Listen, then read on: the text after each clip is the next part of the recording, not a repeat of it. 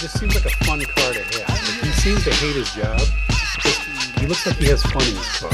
Yeah, big wheels, elevated. Yeah, and he's kind of standing up sometimes in it. Are you, Carol Edwell? I think even if I, I think if I whistle, it, you won't even hear it. I'm gonna try it. Tell me if you can hear it. Heard just a little bit. I heard like a like an exhale, but that was it. All right. I tried to get the whistle in there, but we, it just didn't work. You know what I was whistling? That was a perfect version of the Indiana Jones theme. Professionally whistled version. A pitch perfect. Pitch perfect. Did you hear this? This is my scruffy beard. No. Oh, perfect. I These like these microphones are too good. They're too good for the show I want to put on. Well, I I bought a cheap arm and it came with some gadgetry. One of them is a pop filter, and I put that on. So I don't know if that's doing. Yeah, you you have the Carol Ann effect. You have the like like Mommy Carol Ann, I can't hear you. That's I'll try to not move so much, even though it's like six inches from my beak. I'll try not to move so much. Okay. Well, let's let's start the show. I'm going to introduce you. I'm just going to introduce you in context to like maybe some of the people that listen to this might know you already Okay. from our various projects. But uh, for those of you just tuning in, this is Nathan Lamoreau. Used to help out at WYEP, where he Oh man, that's been ages. used his hard drive to systematically absorb their entire library. nope. where he absorbed. My my lawyer is tapping me on the shoulder. He was in, in charge of the music, in charge of Mhm. accumulating as much music as he could possibly accumulate.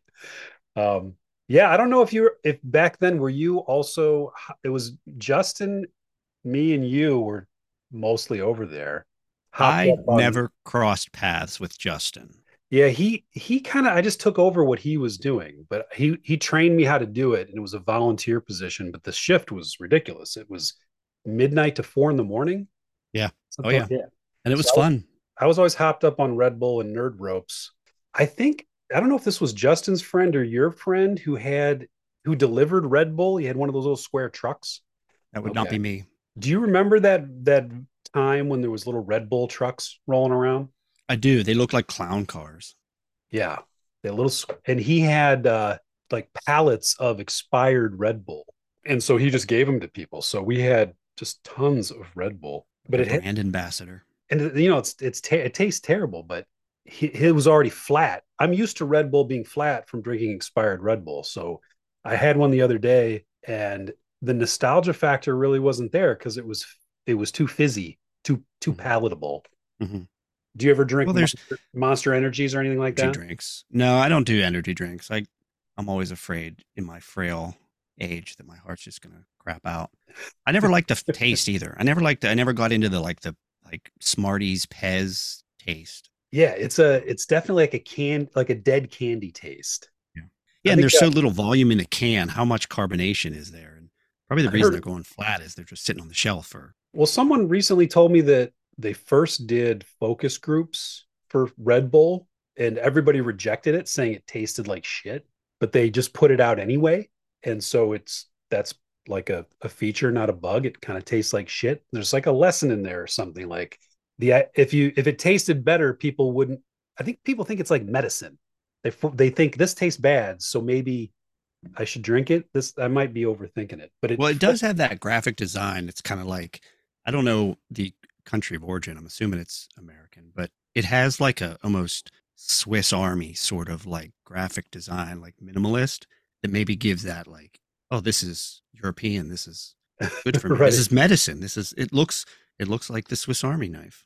That's true.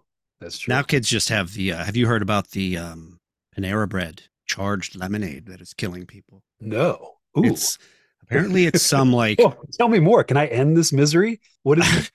what is this lemonade? I, I- I, I think one was an anomaly. The second death was not a coincidence. I don't know. Uh, it's some beverage that they sell in Panera Bread. Apparently, it's hyper caffeinated, but it's not either properly advertised as such, or the average consumer just doesn't know what a milligram is. So they see like whatever five thousand milligrams, and they just kind of shrug It's amazing. and you know how those i mean those fast food people they they'll pick a restaurant and they'll eat there five days a week Right. i guess some some middle-aged guy passed away recently.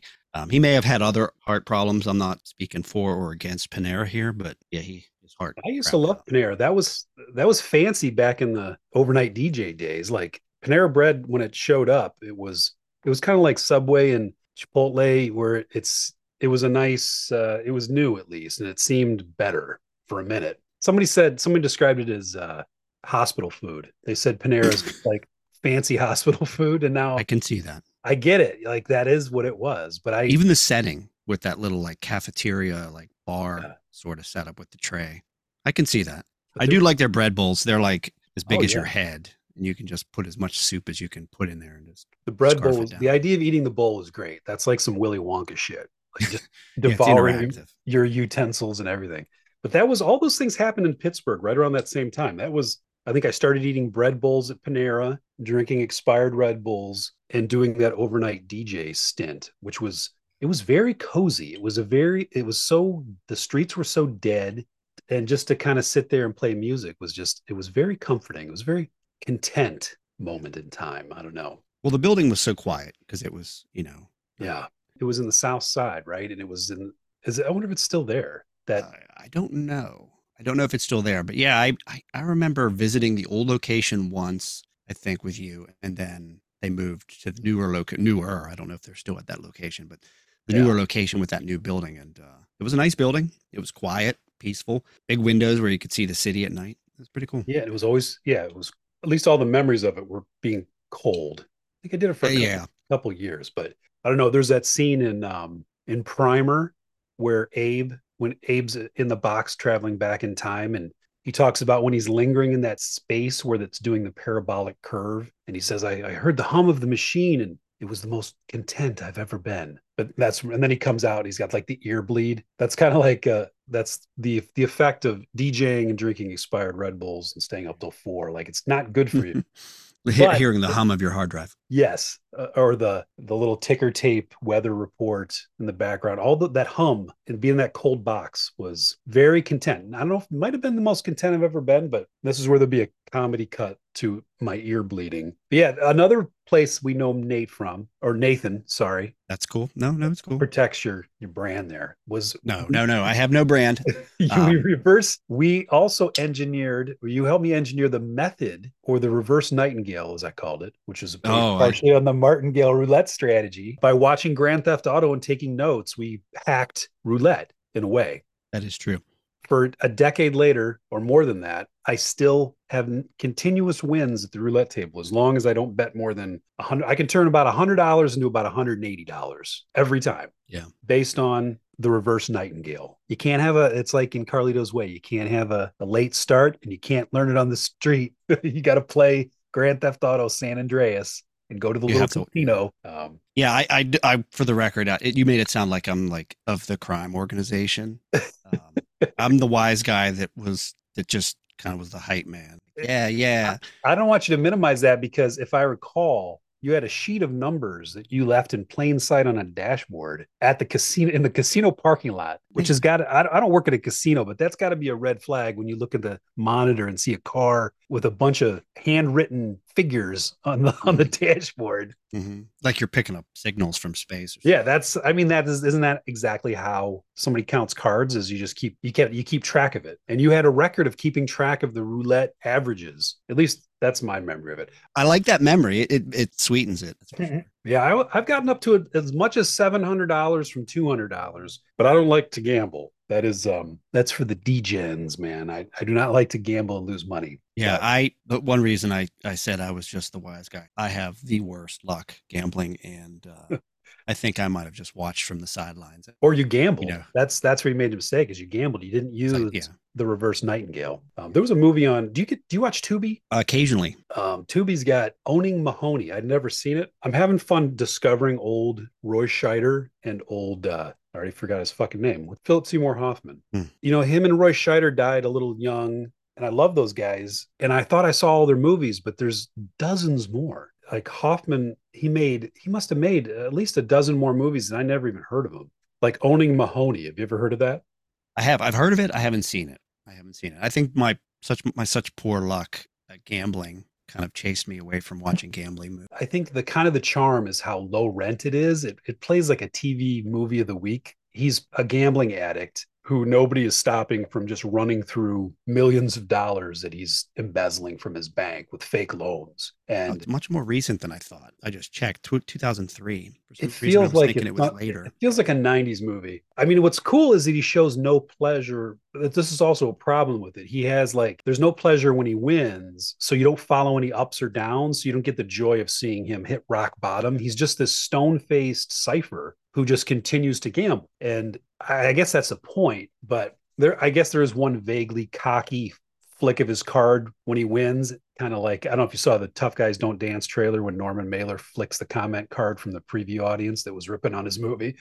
Um, he kind of flicks a blackjack card, like, "All right, fuck you." That's the only time you see any emotion from him. But like, I'm sure that the misery of the experience is accurate. But stuff like Uncut Gems, both versions of the yeah, the Gambler. I want to see somebody just flame out right? Just spiral. And he just sure he's just so even keeled. It just doesn't um yeah, I didn't get much out of it.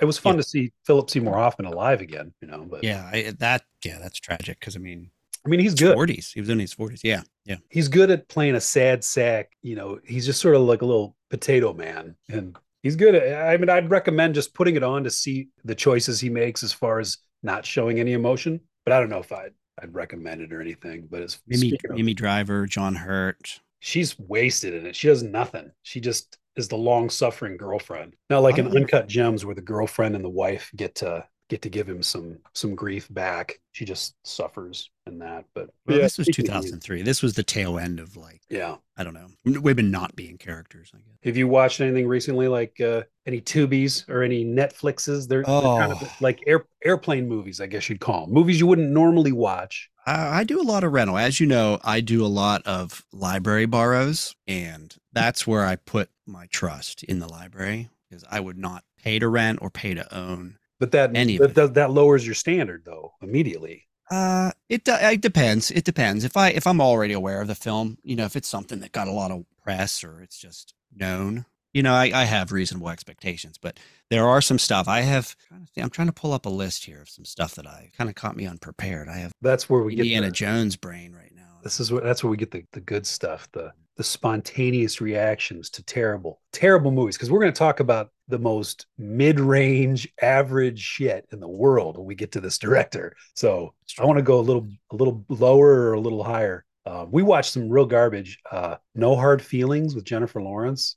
oh, that's like a weird, like a romantic comedy. I think maybe it's like a I, sex comedy, isn't it? Yeah, I'm so confused by that movie. I don't know if I was talking to you about this, but we we both wanted to pick kind of a purposely shitty quote airplane movie, something that you would just click on an airplane and have pay attention to because mm-hmm. we're both like working on stuff. And so we decided to open the open the old Netflix, look at the screen and pick the the two whatever the big ones were. And it was Old Dads and No Hard Feelings. And we decided whichever one had a joke that made us laugh first then we'd watch that whole movie. So we we gave each movie the opening 10 or 15 minutes t- to wait for a laugh and then we saw which whatever one made us laugh first. That was the plan anyway, but no hard feelings. We laughed at like 10 minutes in with what could only be described as a rape joke, which is uh not what I was expecting. Well, there's a weird like age difference where there's like a yeah. weird like yeah, like power you, dynamic adult absolutely. child sort of thing going on. Yeah, if you flipped the genders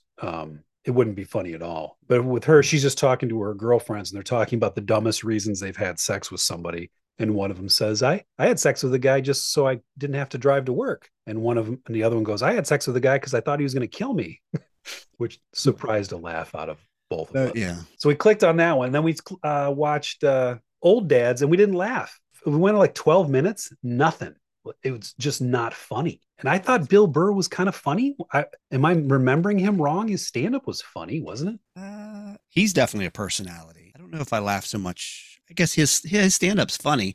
I laugh more just at his own personality. He's just such a character. Yeah, they made him. They they were trying to do the whole can't believe all these kids. You know, they're everyone gets a trophy, all that shit. But I thought they'd at least bring something else to it. Bobby Cannavale. It looks like a dad cast too. Just yeah, looking yeah. at the cast list, Bill Burr, Bobby, Bobby Cannavale. We kind of we tried to figure out why it wasn't funny, and we because it was skewering annoying things. But there's something about a movie that skewers annoying things that's annoying, if that makes any sense. Like it, it would say something like, oh, this company is now a gender neutral, carbon neutral, 21st century lifestyle apparel brand. And you're just like, ah, that's just internet talk. You know, like I get that that's supposed to, you're, you're annoyed by that new thing, but just saying it is annoying. Does that make any sense?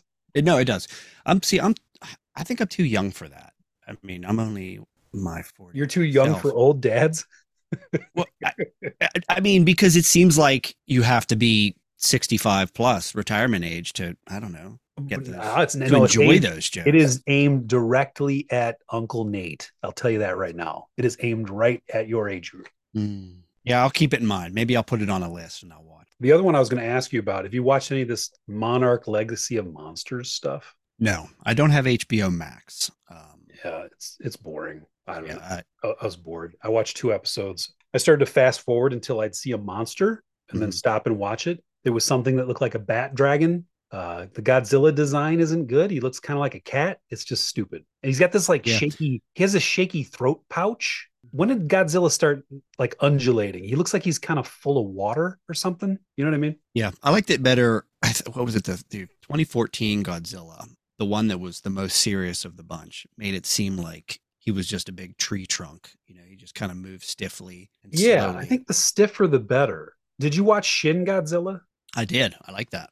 I like. I haven't seen the minus one, the new one. The yeah. new, not that they're related, not that they're tied into each other, but I think that they're a lot of people are conflating the two as uh as like the the good ones or the serious ones. Um, I did like Shin Godzilla the way how weird he was. Well, it kind of. I mean, it was more allegorical, like the original one. Yeah, and that's speaking of a tree trunk. He was just this tower of of like oh. warts or something. He was just this freaky thing, and there was so many moments when he didn't move at all, which ironically were better. Where he just mm. he was just this monument in the middle of the city for the longest. Yeah, he had little like pointy bits. He just looked like a pile. I think that was the intentional, yeah. you know. But he just looked like a pile of broken bones.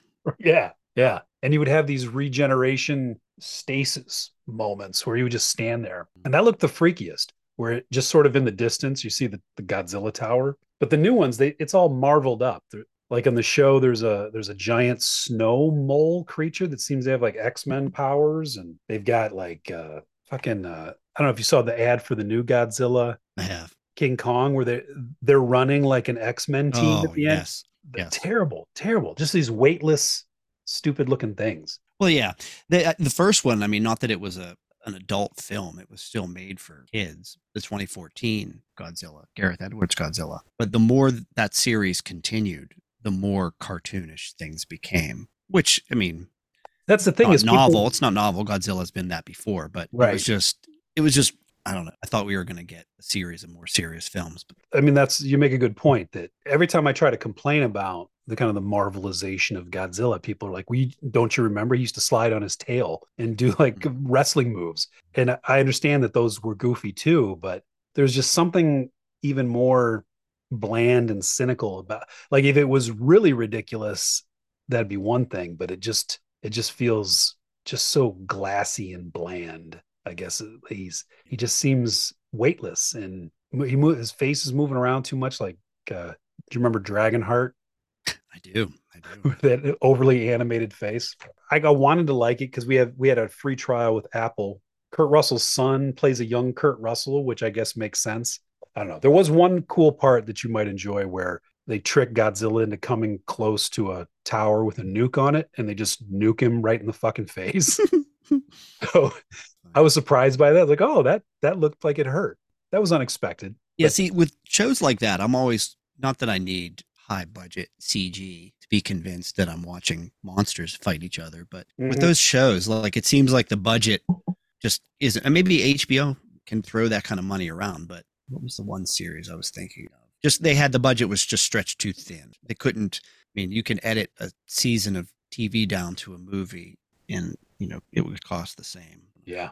Um, the other thing I was going to mention, we had a Halloween super spectacular with the 31 movies that we watched mm-hmm. at its house for Halloween. Totally forgot one, and I think you watched it, if I remember correct. Did you watch When Evil Lurks? Evil Lurks. I did not. I did not. Or or what is it? Qu- Cuando Acecha la Maldad? I don't know. Maybe that doesn't translate as when evil lurks. I'd recommend it just because um, it's confusing and weird, but uh, I, I saw there was a lot of hype about it. But there's like a it's a demon possession thing, but there seems the life cycle of the demons is confusing. Whatever's going on with those demons, I need I need information. There's a a there's a life cycle of a of some sort of possession that's happening, and I don't understand it. I I don't know if it's purposely vague, but like a, a dog seems to get possessed by sniffing some guy's clothes, but then sometimes if you if you kill something that has this possession then you get possessed if you shoot it you get possessed but if you let it live and let it attack you you get possessed in a different way i, I didn't understand it i was It's just it's a. Spanish language. yeah Okay. but No, the only reason because I came up, I was trying, I found a couple different titles, but it looks like it's Ar- Argentina. Yes, Uh, there's the, the poster has a woman pointing an axe at her own face. There's probably the most alarming dog attack I've seen in a long time. So thumbs up for what they do with Okay. the dog. I will check it out. But then I don't did you watch it? How did you watch it? It was on uh, Shutter. Okay. I got the. I went to YouTube and you can get a free trial of Shutter or Showtime Shutter for seven Yeah, yeah. days. So yeah, it's it's definitely worth the free seven days, and then I just burned through some. Yeah, if you can figure out what the rules are for getting mauled by a demon dog, um, and why you may or may not show any signs of being hit by a car when you're possessed, but you could, I don't. It was confusing, but I wanted to make sure I touched on that one because that was Yeah, yeah, that should have been part of the Halloween spectacular, and it just didn't happen. yeah. I'll check it out. But yeah, we should uh we should jump into our mangold deep dive. We watched a lot of the same, but I think Yeah. there was a few that we didn't share. Right. A couple. Well, There's only def- one in my case. Oh, we've got uh somebody creeping up the steps here. Who who we Uh-oh. got? Who's that? Who's that? That's you. Can you say hi to Nathan? All right. Oh, we got a copycat. Okay, I got to finish this up so we can uh, go to uh, get this done in time to go to dinner. Okay, I got to get started and go in time for dinner. I hate it. I okay, copycat, go on. Are you hearing this torture? I, I heard a little bit of yeah, I heard a little bit of her voice What's that? peeking in. Okay, go on. Close the door, please. She's copying me. I didn't. Somebody must have told her about about copying. Um, but yeah, talk about a. He he might be the most perfect, almost good kind of director. I think none of his work was amazing. What do the kids say? Mid these days, they're calling mm-hmm. everything mid. Yeah. This this guy this guy seems kind of mid. I I think that the one I liked the best was 310 to Yuma. Which one did you of all of his stuff that you looked at this week or last couple? So I watched, and this is kind of in chronological. I because we were doing the Indiana Jones, and he did the most recent one. I was trying to find films of his that matched that theme. I didn't. I mean, there's only so many that can match that. So anyway, start from the top. Copland, Identity, 2003. I didn't That one- rewatch that. I liked it. I thought when I saw it, but I didn't rewatch it. What did What did you think of it this time around? Well, it doesn't fit the theme. Uh, I, I, I had watched it once before, um, and I remembered it has like a high concept and a little bit of a third act twist. I remembered it, but I couldn't remember if it was executed well. But does it have? it was not. I think it's one of those things where the twist is so huge that it has no rewatchability. Does that make? Yeah. Is that what it's Yeah. happening? here? I mean, can I spoil it? It's a 20 year old film. yeah, nobody exists, right? Isn't that the twist? They're all The part of it? setup is that there is some mental, criminally, I don't want to say insane, that's not, but a, a, a patient who has committed a murder, murders, maybe plural. And yeah, it's a multiple personality thing where strangers end up at a motel, string of motel rooms, and they're they're killed one by one. And you learn pretty quickly that you know none of these characters exist. They're all different personalities that this murderer has, and you're seeing doctors try to diagnose him and free him from ability. It's it's not good. Yeah, I remember Rainy Hotel, John Cusack. That's about all I remember. Maybe the guy from Heat was in it. Sizemore. Uh, Ray Liotta's in it. Oh, Ray John. Cusack. Yeah. um, ones I'll take it out. we have a Busey. Yeah, it's just not good. It's not good. Anyways, but uh, I did watch 310 to Yuma, and uh, believe it or not, I rewatched Logan because it has kind of the old man vibe that Indy. Yeah, has. I think that was his his run. If he had um I don't know if you've ever listened to Tony McMillan's um five star autopsy podcast. He does he points out the best runs that people have where if they have a like uh, John Carpenter's run of classics, where he was it The Thing, Escape from New York. They all kind of stack up next to each other. From Assault on Precinct 13, Halloween, The Fog, Escape from New York, The Thing would be like the five movie run where it was perfection. Um, yeah, those are all great. Yeah. He tries to point out that it's interesting because it seems like a lot of people have those, and, and it makes sense that effort and skill and resources would all kind of peak at the same time. And I think that you're right when you said, I think you said to me earlier this week that 310 to Yuma holds up the best or held up better than maybe identity at least. But I think that's where he might have peaked. He did. Yeah. Well, I've noticed with, you know, uh, this happens often, very often, where filmmaker, once they reach a certain point in their career, they build up a troupe. They have their cinematographer, they have the, some of their actors, and then they start to get that that that streak. I've noticed he he was started using cinematographer as Phedon, spelled Papamichael, apparently Greek, but I want to say it's Kel or Michelle. I don't know. Mm-hmm. Regardless, the cinematographer he stuck with um, from like Identity on. That was 2003. That Even, makes sense. Yeah, but, so, but yeah, they all looked good. 310 to Yuma looked great. That one definitely did stand out for me as being the his that I rewatched. I mean, obviously it's a remake. It felt the freshest, looked the best. Yeah, I think to to kind of expand on what you're saying. So I think this a similar thing is going on. Like, not only does is he peaking in a way where people are noticing him and they're giving him more resources. You're saying he's finding his he's finding his people. He's it surrounding. Like it, yeah. That yeah, I mean, sense. I, I looked up the filmography of the cinematographer, and you know, he bounces between Mangold and I think maybe Soderbergh or some other couple other people, but you know he sticks pretty close with three or four different directors. Um, yeah, but yeah, that seems to happen in Hollywood. It seems to happen, you know.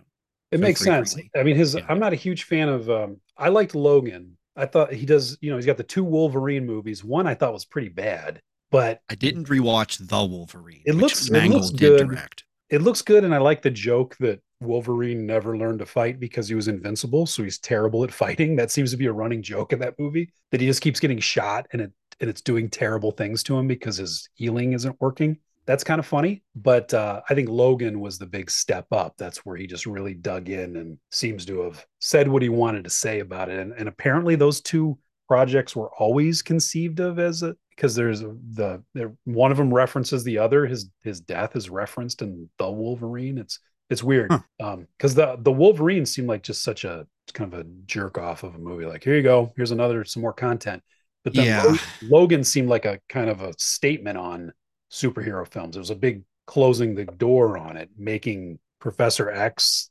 responsible for killing them all was fascinating lipped out I guess. it came out i you you wouldn't have even been able to convince me it was i thought it was like a first time director not that i right away that it was mangold but it just yeah, it didn't vibe with me at all. Um, Logan, I liked a lot more. You talking about the Wolverine or Logan? The Wolverine. Yeah, the Wolverine. Right, right. It didn't. I mean, like we, he's kind yeah, of. It just ends with a giant, hire. giant robot suit battle. It, it was just stupid. Yeah. Um, but yeah, the themes in Logan were were I liked them a lot better. They were a little more mature. You didn't have a lot of the silliness yet. And it also finally addressed what fight scenes with him would look like, which are horrifically violent and kind of off-putting. Yeah. That sequence where everyone's frozen and he's just systematically stabbing them in the head.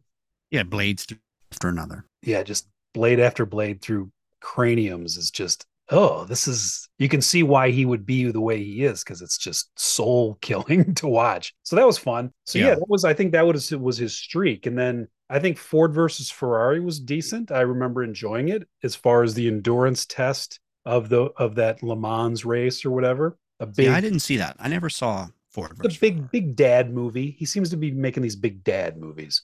But yeah, was looking at his the way the where he started. He seemed to have been trying on a bunch of different hats. Heavy. If anybody saw it, did you end up watching any of Heavy? I did not. No. So his first movie just looks like any other indie movie. It's about a overweight cook who's obsessed with the new waitress, and it's a very indie character study kind of deal. It stars the guy from everybody probably knows him as the guy with the eye that twitches. That got that actor is actually in Identity as as the murderer. No shit. And his, yeah, who whose uh, personalities the character. That's funny. So he, that he, that was a beginning of him finding his people. He's like, I like that left eye of yours. Yeah. It goes nuts. And He even was- Ray Liotta. Ray Liotta's in Copland, and he was in. That makes sense. Yeah. He was in um Jacob's Ladder. They they took advantage of that Mhm. eye in that. And uh Constantine, he was the guy who's drinks himself to death with invisible booze in the in the liquor store. He's got a Yeah, look. he's definitely a character actor. They hire him for his eyes. so that just seemed like a kind of an indie movie. Like here, I can make, I can do one of those. And then he does Copland, which feels to me like a kind of a poor man Scorsese. It makes sense what you're saying that he hadn't found his the look or a, a signature. I don't know, like a like a grand canvas. Because Mm. Copland, I like the. It looks like it should be great, but there's just something about it that feels thin. Like everything about it on paper sounds like it's got all the twists it needs to be amazing, but it just it it just looks kind of silly. I don't I don't know. Um, Yeah. As far as the way it looks, I did check. Uh, it is a different cinematographer than his more recent films, so that that may explain just the look of it as well.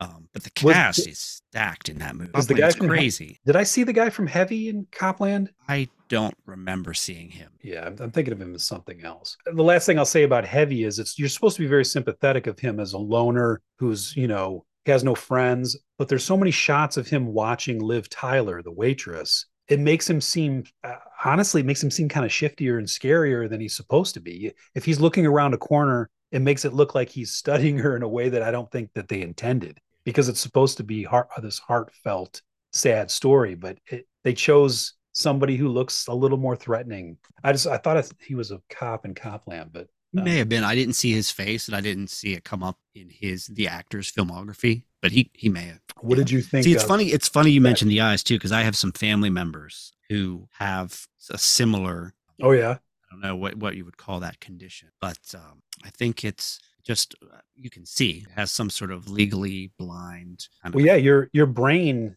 has no problem making those adjustments. Did you ever see that there was somebody whose head was he was looking behind and backwards because of the way he was born, Mm-mm, mm-mm. and his so his brain had to flip the image, which it did immediately, I guess. So he sees right side up, even though he's kind of looking upside down. If that makes sense. Mhm. Yeah, yeah, Like- yeah. like your brain just says, "Oh, well, I'll fix that." So I, I imagine that he doesn't notice at all that his eye is doing that. The brain would Yeah. adjust very easily. But yeah, Copland, I liked. Um, it's crazy the cast. Like, first of all, I couldn't get over like Oh, it's so stacked. how did he secure the cast? Like, this was one of his first features. I think because the He- who- script, what kind of the the favors did he script looks call? like the script looks like it would be amazing. I think it's just on the the strength of that script. You'd think, I want to be part of this. This is a big canvas thriller. It's going to be huge, but that's not how it plays. At least I don't think so. I think it plays like a. I, I come back to this again. It looks kind of like a TV movie, and it was one of the first times where De Niro seemed small and not very De Niro-y. Like That was one thing I noticed. He he kind of like there's a scene probably maybe halfway through, like he rage quits off screen. Um, it happens where his you know the case is shut down. There's some corruption going on, and his investigation is shut down, and pushes his computer off the desk and right off right off the movie. yeah. Shows up at the end again to kind of you know hug hug Stallone, but that was pretty much it. Yeah, he's real. I liked his his cynical flounce. You're right, because he because that was in the trailer. I remember the trailer when it came out. This was pre-internet, I think, or at least I was. I didn't have any internet, and I thought it was called. I thought people were calling it Copland as a joke, and that it was called Copeland or Copeland, mm-hmm. or I guess Co, you know, coping with shit or whatever. That's that would probably be a better title. But I thought it was called Copeland, and people were just calling it Copland, or that Copland was the was the joke, and that the town was called Copeland. But anyway, that was just my own confusion. But I remember the trailer. De Niro had the big moment of the trailer where he says, "You blew it." When Stallone finally goes to him and says, "You said I could come in here and uh, we y'all could help you out," and he's like, "You blew it," and that was the big trailer moment. But that is where he says, "He's like, nah, the case is closed," and then he leaves, and De Niro's like, "If that cupcake makes a mess, uh, we got a case again." so Yeah, Stallone's character, that's a wild character because you're watching it. And first of all, as I'm, you know, the first couple scenes, you're like, okay, he's a down on his luck sheriff. No one likes him because he's only a sheriff. But then it's like, start to wonder, is he dumb? Is he just stupid? Like, are you, right, yeah, they give the him like- message just don't be stupid? well, they give him the his his introduction is is amazing. Honestly, he's on a pinball machine, a, a cop pinball machine, and the the machine itself is saying, "You have no authority. You have no Oh, yeah. authority," which is a hilarious introduction. And then he's just kind of okey doking around with his busted nose tape. You know, it's like, forget it, Freddy. It's it's Copeland Town. Like he's just a schlub. I thought maybe like he was playing dumb. At some point, he's just trying to fly under the radar as this. But yeah, but uh, honestly, He's not. No, he's dumb. it was an Oscar. It, it was Oscar bait, right? Like I said, the, the script should work. It's the script is playing to everybody's strengths. You've got Liotta is doing his all he's doing his twitchy and sweaty thing. He, he's got that down, right? Keitel is effortlessly scary as always. He just he can be very centered in his intimidation. Keitel's should be great. De Niro's mugging, and Stallone, like you said, is kind of pulling a simple jack for the Oscar bait. it- you know, he cranks the sad sack Springsteen's tunes. Um, Yeah. So all Yeah, that I- stuff, all that stuff should work. Is my point. Like, why? Or do, do you think it all works? I don't, I don't know. Uh, well, I mean, because it's only uh, probably like a 90 minute, 90 some minute film, you're an hour and 20 minutes in, and Stallone's character hasn't got it yet. You know, like, like we're you- third act, and he's just, he needs to take a hint from Ray Liotta's character a lot Right. sooner, and he just doesn't. And that's why I'm thinking he's playing dumb because we're halfway through the film. and that ca- and that shit can work too. Like uh, Blood Simple, the whole gimmick is the audience knows more than everybody. You're getting the pleasure of watching them make mistakes. But I don't think you're supposed to feel that way about Stallone. And it sounds like that's the way you felt about Stallone, which is catch up with everybody else. Yeah, there's a scene where they're starting to get close to Stallone. They they know he knows, and there's a scene where he is threatened in someone pulls a gun on him in the backseat of his sheriff's vehicle. And I'm thinking, okay, this is this is going to be a motivating factor. But then no, he just literally slow walks his dumb body around town for another 20 minutes. Yeah. Some giddy up, you know, like get it together. Yeah, I mean, he I, I admire his attempt to go low key after so many 80s cartoon characters, right? Mm-hmm. But he's he's so low key, he almost evaporates. Even his big rampage at the end is subdued. Like Liotta gets the big moment, Yeah. arguably. Yeah. Um, I remember it being advertised as Stallone's big return to form. Everybody was saying, "Oh, you got to see him in this."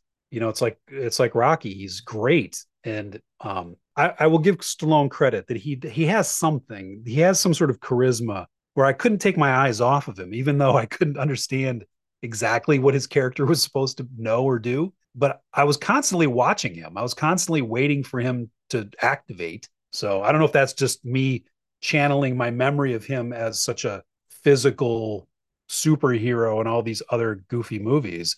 Like he's going to activate at some point. So I'm kind of waiting for it. I was compelled to watch him. So I'll give him that. Yeah. Yeah. I mean, you want to like the character. You want to like him. He's like just everyone dogs on him the whole movie. Yeah. You know, he he missed out on the girl. He's pining after the girl, but yet just doesn't get it. Yeah. He's definitely at home in the in the the mid the midness of Mhm. of the movie. He feels very comfortable in it. Whereas I feel like Liotta's wandered in from a better movie. He seems like he's he's he's like a live wire. And when he, I, I was just as compelled by him, but he felt like he was in a that he was better than the movie he was in. for Um, sure, for sure.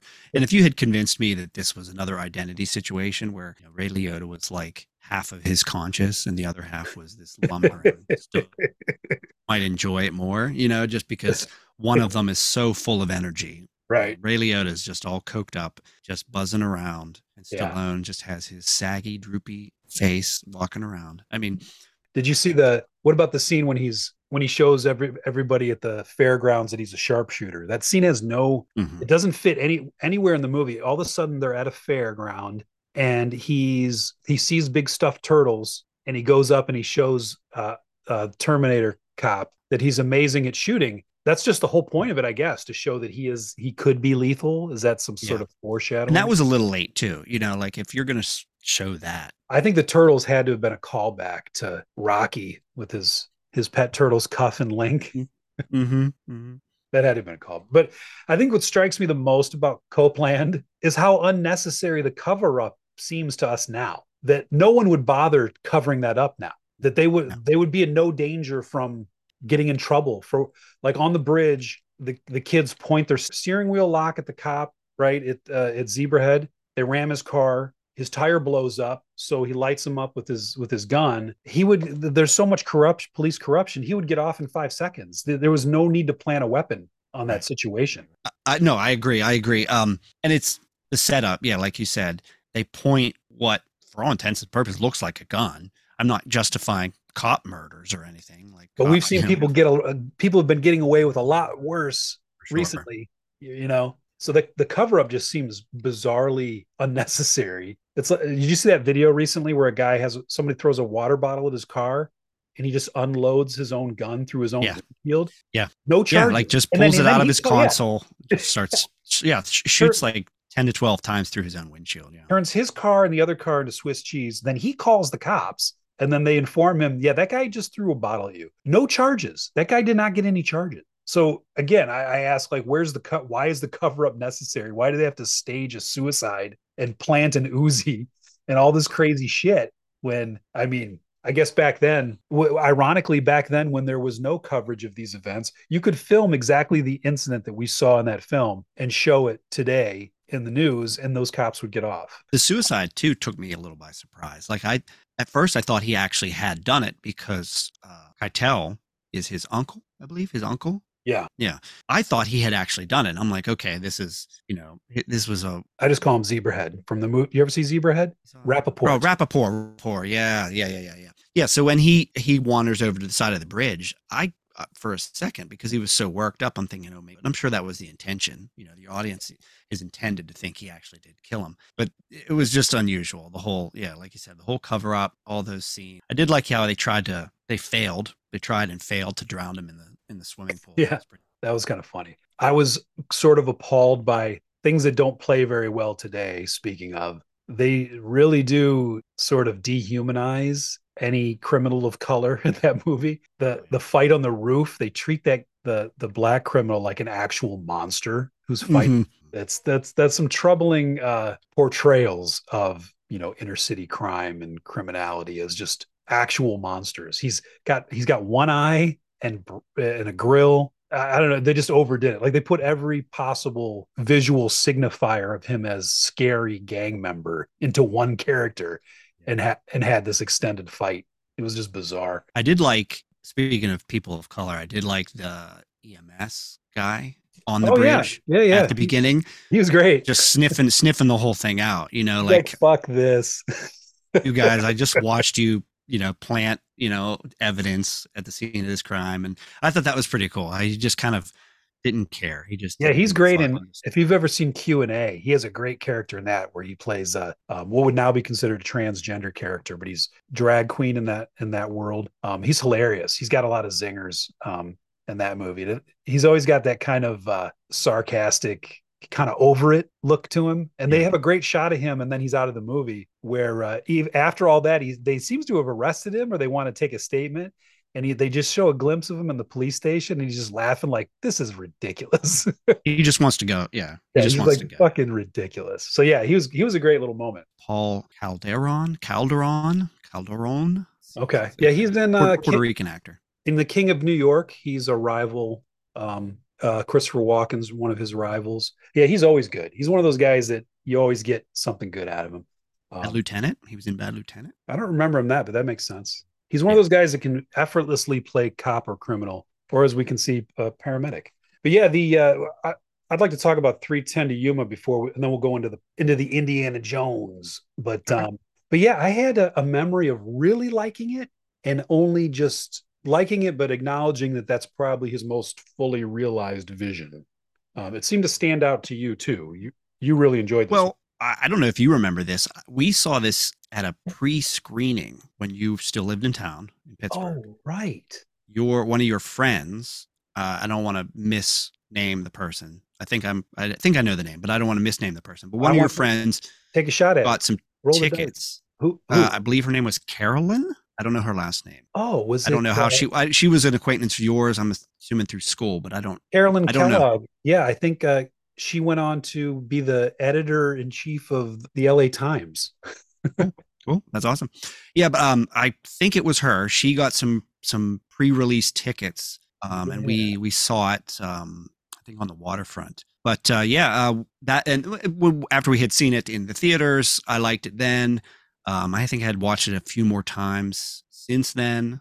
But yeah, I, think liked it a lot. we- it looks. I remember. best. I do remember us now seeing that because we talked about how much we liked the his toady, the Ben Foster guy in the, the little white the white leather coat. He was, I don't know if you've seen Hell or High Water. He's great in that No. too. He does the same kind of thing where he, he's t- twitchy and dangerous. Um, He always plays that character. That's his Yeah. character in half of his filmography.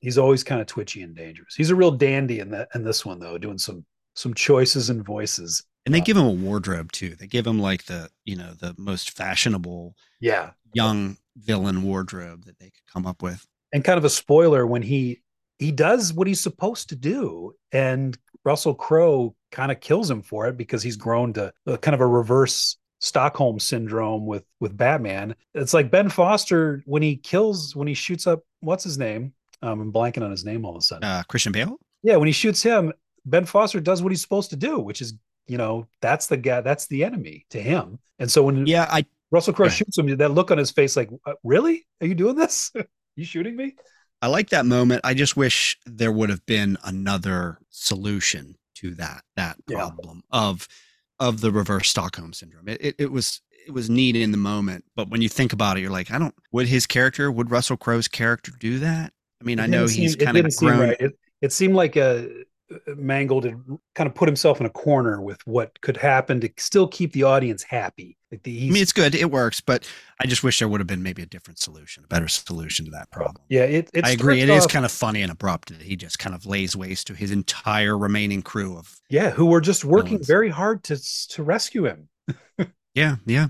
But if you want, if you like Ben Foster, have you ever seen The Messenger? Uh, I think I have once or two, maybe once. The one that's the one where he delivers bad news to people who've lost a loved one through the military. No, I don't believe I have. Yeah, it's one of the uh, Os- Oscilloscope movies, the Beastie Boys movie production company. It's one of their movies.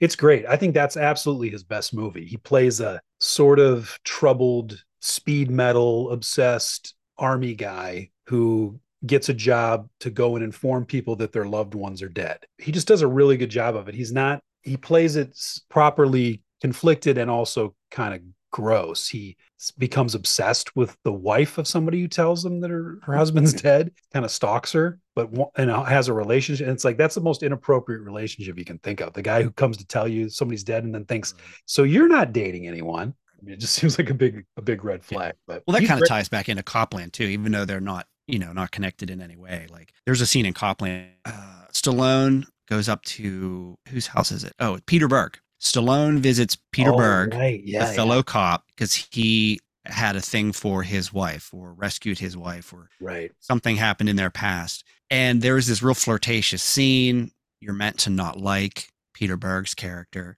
And I forget the following scene. There's a, there's a scene that occurs directly after where like Peter Berg's character is shown to be just despicable. So it's not like you don't leave the scene of Stallone and the wife thinking, oh, maybe Stallone's the bad. You know, maybe he's taking advantage of this woman. Right. And, And to you- quell you any kinda- fear you have of that, the very next scene is Peter Berg being an asshole. Yeah, he's being a prick about it, and he's also cheating on. He's Peter Berg is hooking Keitel's up wife. with Keitel's wife. Yeah, so he's in two ways they show that he deserves it. The scene where Stallone is listening to Bruce Springsteen, or she is Annabella Sciorra or whatever, is listening to Springsteen, and gingerly touching his face. You can tell that that is that is the big moment of he deserves somebody, and the rest of these people don't. That's why it's kind of abrupt when she he kind of he puts aside his weird borderline inappropriate flirting with her and then just tells her this is what's going on in this town and she's like get out of here you're just trying to hook up with me Right. like you should have said that when he was she also kind of seemed to have got it. She she understood the right situation in town, you know, like, and she almost kind of seemed a little surprised that he hadn't got yeah it. she was annoyed that he was playing catch up for sure right. but yeah but back to 310 to yuma i think is i think the, the first half has that sinister cowboy vibe that gets a little holly more hollywood as it goes but there's some in- fascinating parts peter fonda uh, exploding the horse hmm fun. that was Oh, that's fun. right. Yeah, he shoots the the, the opening. There's an opening uh, scene, you know, where they're trying to rob the um, the money guys in a little coach. Yeah, and he shoots the the the guy's dynamite that is in his like you know his horse's Oh. satchel on the side of the horse, and it just yeah explodes the horse. Yeah. But yeah, that's uh, there's just something about because it was a big stagecoach robbery and they're kind of flipping the tropes on it. And there's also something about this is going to sound maybe this will sound exactly how I mean it, but when you mistreat horses in a western, I think it elevates the material. Oh, for sure. Yeah. because you it's Yeah. unexpected, right? Um, Yeah, because pl- I mean, plus horses are You know, they're pets. They're they're kind of like burdened animals that yeah. when you mistreat them, yeah, it's we're Yeah. already mistreating them by burdening them with our saddles and our. Right. I should definitely mention my own Western at this point, which is kind of hinges on the hatred for horses by the characters. Mhm. And you actually did the cover for the special edition of it. You you did. researched some some horse uh some horse anatomy, Gray's anatomy. Yeah, I did. I'm not the And, uh, best illustrator, but I think we we worked out something that looks looks pretty neat. Yeah, it's got a the main character the, the main horse in in my book Pig Iron. The horse has been shot through the head, but it doesn't die. So it um it's sort of a I would I don't want to say zombie horse because that minimizes its journey. Mhm. But yeah, the mistreatment of horses I think has a certain electricity to it in these movies. Now, I'm not saying I I have nothing against horses, but I think I do have something for characters that have something against horses because it's so unexpected. Um, Christian Bale, that's his thing, isn't he? He has a farm with horses. I think isn't he raising horses? Doesn't he sell the horses? I forget exactly the context of his operation, but it seems like horses were very important. yeah they were uh, currency at least for him. Um the the other mean thing i was going to mention was and, and this is something that i've seen in a few westerns that's it's like this sinister cowboy move. I, I think it was in i know it was in missouri breaks uh and bone tomahawk has it where somebody slits somebody's throat while they're sleeping which Hmm. seems like a particularly horrible way to go. But i don't know maybe this was a common way to dispatch your enemies in the old west was when they fall asleep um, next to the campfire with their harmonica, you slit their throat. Except here, he stabs the shit out of him with that particularly wicked fork, if you remember. Yeah, he steals the fork from the dinner. Yeah. Yeah, the guy was like, I'll hang you in the morning.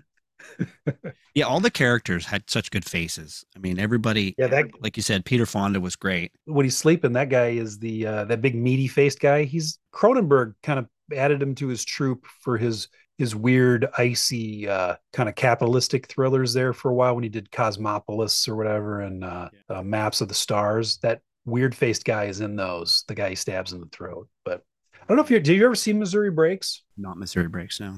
No. with uh, Jack Nicholson and famously Marlon Brando is the villain, the bounty hunter who's trying to kill Jack Nicholson. And this was the beginning of Marlon Brando showing up crazy, where he's he decides he's going to be sort of sort of a cross-dressing cowboy. He he plays it very he, he sort of like glides through the movie, and you're waiting for the big Marlon Brando moment, and then he falls asleep next to his campfire, and Jack Nicholson cuts his throat while he's sleeping. And I, the the famous scene is Marlon Brando's waking up and Nicholson's sitting over him and goes, um, "You're probably wondering why you just woke up, and that's because I slit your throat," or something like that. And you just think, God, that's terrible. That is a terrible way to wake up. Bone Tomahawk does it. You've seen Bone That's a Tomahawk? Oh, I have. Yes, I yeah, at the beginning of that, doesn't uh, what's his name from Scream? Uh, Dewey from Scream is cutting guys' throats while they're sleeping. Yeah, yeah, yeah. Yeah, is, is that is that a move? Is that is that a patented cowboy move? Because it's terrible. Yeah, I liked. I mean, I'm trying to think of some of the other crew that was with them. You had Peter Fonda's character. You had Alan Tudyk, which was the doc, the doctor, the veterinarian doctor. He was pretty good. Kevin Durand. Did those guys? Did he bring any of this crew? I think you researched this more than I did. Did you do? Did he bring any of that crew with him to to his uh, Indiana Jones movie? Uh, Not that I think. No. So he, Looking at the cast list, I didn't. I didn't see anybody. That was probably more of a studio thing, though. Disney probably that. I think visually, 310 to Yuma is probably the bridge to Indiana Jones and the Dial of Destiny. I think that those we're going to use that as our bridge to start talking about it too. But that's definitely that the works. bridge.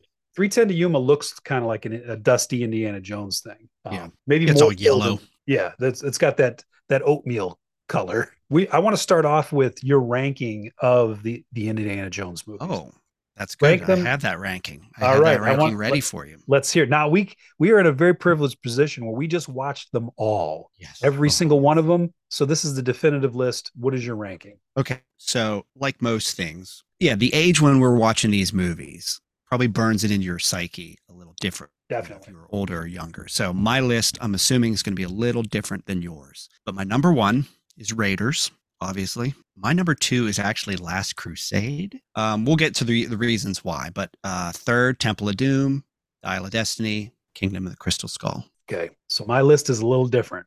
This is probably gonna be unpopular with you or Okay, anybody. Temple of Doom, number one. no way. I, I think I may have, I definitely saw that second. I saw Raiders of the Lost Ark in the theater. Uh, we were on vacation in South Carolina and it was raining, and my dad took us to go see it. And we were like, God damn, that was great. And nothing has ever topped it. So I've got Raiders of the Lost Ark, not just because of the unique viewing experience, because I think it's just heads and tails above the rest. For sure. Then I've got three empty slots. Then I would put Crystal Skull there, I guess, and only because I get I was interested in the story. You know, was it? I, I don't know. I was interested in the head of the the alien and the Area 51 shit. And then after that, Last Crusade, and I'd probably maybe on a better day flip them. There's stuff about Last Crusade I find so corny that I don't like. oh, okay. but I do appreciate a lot of it. Whereas Crystal Skull is bad, but it's ambitiously bad, and Last Crusade felt lazily good. If that makes any sense. Okay. Then I've got like five five more empty slots, and then I got Temple of Derp at the bottom. I hate that movie. Really? See, I thought you were a Temple of Doom fan. For Nah, some I- reason, I thought that was one of your favorites. I can't stand it. I remembered hating it. I remember being annoyed by it, and then I, we we all we rewatched it over here, mm. and I just talked shit on it the whole time. Everything That's about funny. it it, it it definitely does not hold up in any way i don't think and i do understand that a lot of people saw that first or have nostalgic feelings about it Right. but i think it's just atrocious Well, that's good because I, I was going to bring some heat for Temple of Doom, but I was worried that it was going to be one of your favorites. So I no i i pulled back a little bit. i mean when you look at raiders of the lost ark it's just maybe it's in the same way that the original highlander holds up like they were forced to go outside like the original highlander and raiders of the lost ark they're forced to go outside so it has this organically more gritty real look to it sure. So the Nazis feel real, the threat level feels real. Even the side characters, um, what's his name? Sala. Sala. Yeah. And even and Marcus isn't such a buffoon like he is in Last Crusade. Last Crusade. Yeah. Yeah, they have some weight to him. Like Marcus is a total idiot in Last Crusade, but in Raiders of the Lost Ark, when he's like um leveled by the power of God, like when he's telling those those feds about the about the power of the ark or whatever, all that shit works really well. Like he has a good voice for it, and it's he's kind of threatening. And then in Last Crusade, he's just kind of bumbling around like like uh, Mr. Magoo. It's just so Yeah. dumb. And the and the teacher action in does, does that make sense? And the Raiders of the Lost Ark has a lot of good teacher action, like what Da Vinci Code wanted to be, which is this guy's he's using his knowledge to and the, and again, this is kind of what I liked about some of Last Crusade is going into libraries and kind of fucking shit up in libraries. Right. It has a it has an academic weight to it. And then Temple of Doom is just he's on the dumbest adventure at the beginning, which makes no sense as a character. Somebody has told me recently, well, that's a prequel he hasn't experienced, but he's he's learning the same lesson that he learns in all of them, which is believe the shit. It's it's like, can somebody please tell him that the shit's real again? Because he starts off cynical and then he believes the shit and then he goes on to his next adventure. But for no reason, you have to he, gets side like he's on an adventure in Temple of Doom and he gets sidelined in this village for no good reason. And they have to make up this kind of like, well, you know, Jobu brought you here. That's you're here to save us. Like they they prophesized him falling out of that plane. I, I don't know. Anyway, Yeah. Watching the whole Indiana Jones quintology, whatever, all five films. The first three, I, I didn't do a lot of research, obviously, but the the look of the first three, the cinematographer Douglas Slocombe, Slocombe, I forget how it's pronounced. His work, I guess that was some of the last films he did in his life. He retired shortly after uh, Last Crusade, I think. And they look so real versus like Spielberg's other cinematography. Once he switched over to what's his name, Kaminski, Janusz, Janusz right? Kaminski, Yeah, all that stuff just has such a bad look to it. It's all like this soft, glowy. yeah. He puts that. I don't like it. He gives it like this glowy haze, which I I think that worked in Minority Report. It gave it kind of a sci-fi noir glaze. But whatever it is, it, it reminds me of Hook, where stuff gets kind of drowned out by this blast of light. There's no real sky, you know. But I think like Spielberg's early stuff all looked great. And I think other than these three Indiana Jones movies that use the same cinematographer, he just kind of hopped around from whoever he was using Yeah. at the time or whoever was given to him by the studio at the time. Ra- Raiders of the Lost Ark so much better. Um, Well, the I think the the other issue is um, Raiders of the Lost Ark does have some some pro- probably some problematic depictions of Oh, for sure. the, the tribes and stuff. The- yeah, but, that- yeah. but that's nothing compared to the locals in Temple of Doom, who are treated like slobbering maniacs at a Skeksis dinner. Oh, that's the worst. Yeah, that's really bad. and and they're also everybody's so cowardly you know i don't know that everything about that just turns me off and the this is kind of a minor point but all the snakes and bugs in temple of doom are squeaking and squawking and making noises it's like the yeah, I, that was one of the notes I had about snakes and bugs and stuff. I mean, I, I, it's funny. I get the fear Indiana Jones has for snakes. I think it's funny though that Jock, I think that's the pilot's name in Raiders of the Lost Ark, when he boards the plane after he's chased out of that temple, yeah he hops in the hops in the plane. Jock tells him it's his pet snake.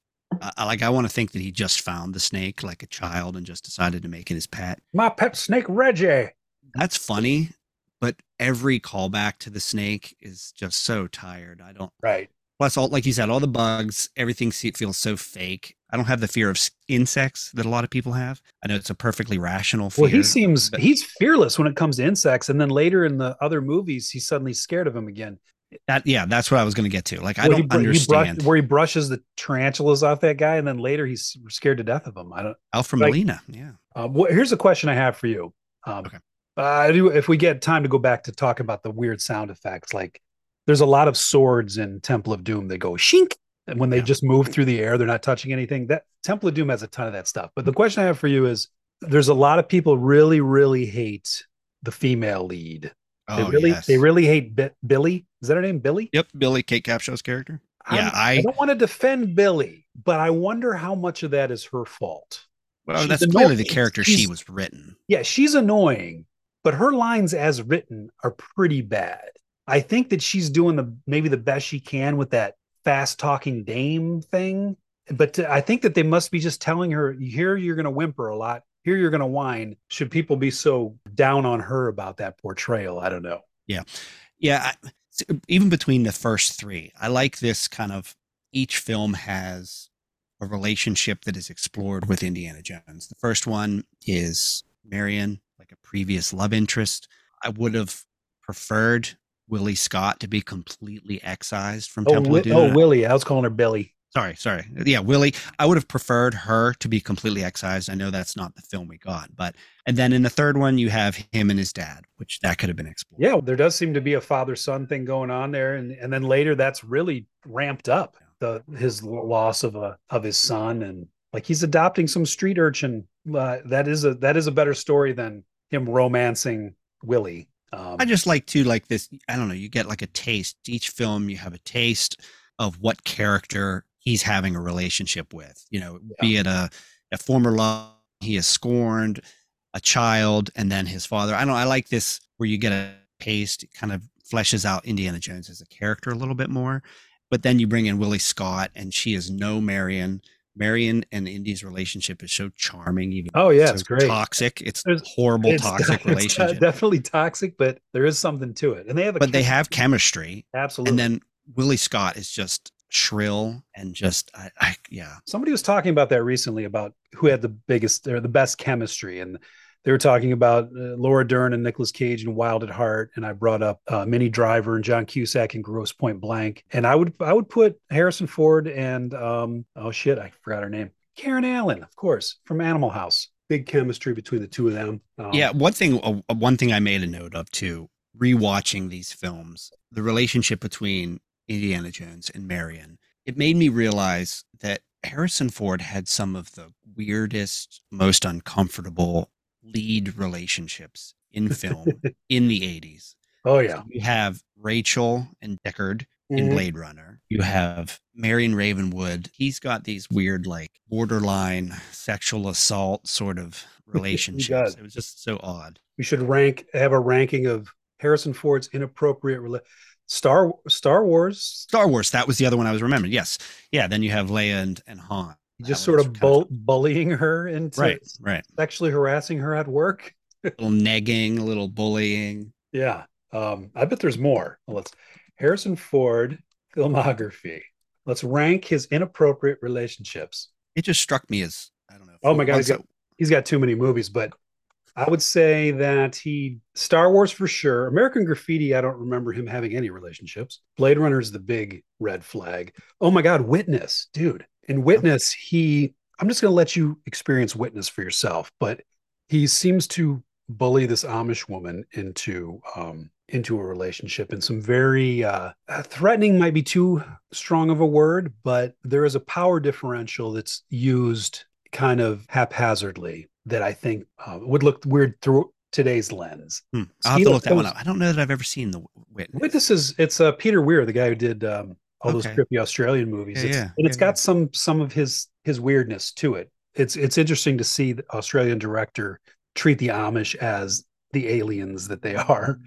So it's different. Mosquito Coast, he's just insane. Working Girl, there's certainly some exploitation going with his Melanie Griffith uh, relationship, but that one pr- probably comes across as just sort of benignly gross. Uh, I think that's after that he kind of then he starts playing villains, you know, like in What Lies Beneath and K19. So or the president, or just dads. He just or d- dads, dads are villains. So there's none of that. It's all yeah, it's all 80s and 70s, 80s and 90s. Harrison Ford just sort of pressuring people to in a weird way. Maybe. Yeah, because it's it's kind of explained a little bit in Raiders of the Lost Ark, but you get the impression that Marion was underage.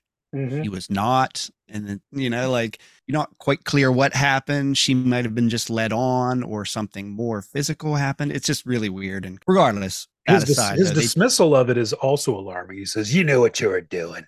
So but regardless, they have good real, chemistry. Some real victim blaming from from old from old Indy. Um, but yeah, as far as uh, to to put a pin in the in the uh, Temple of Derp conversation that I think only the bridge scene is up to the level of Raiders of the Lost Ark when he's getting ready to cut this. You know, he's standing in the middle of the bridge with the with the machete. Yeah, that sequence I think is up there. But um, that's because it was out shot outside. Yeah, they got outside for a day. right.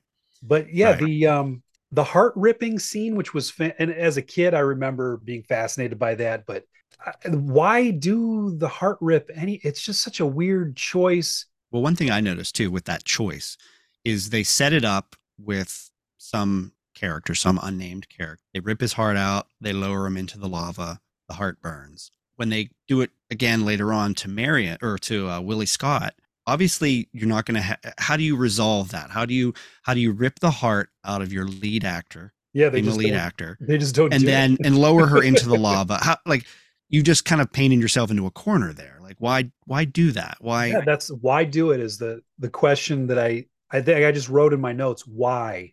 There's no yeah. reason for it.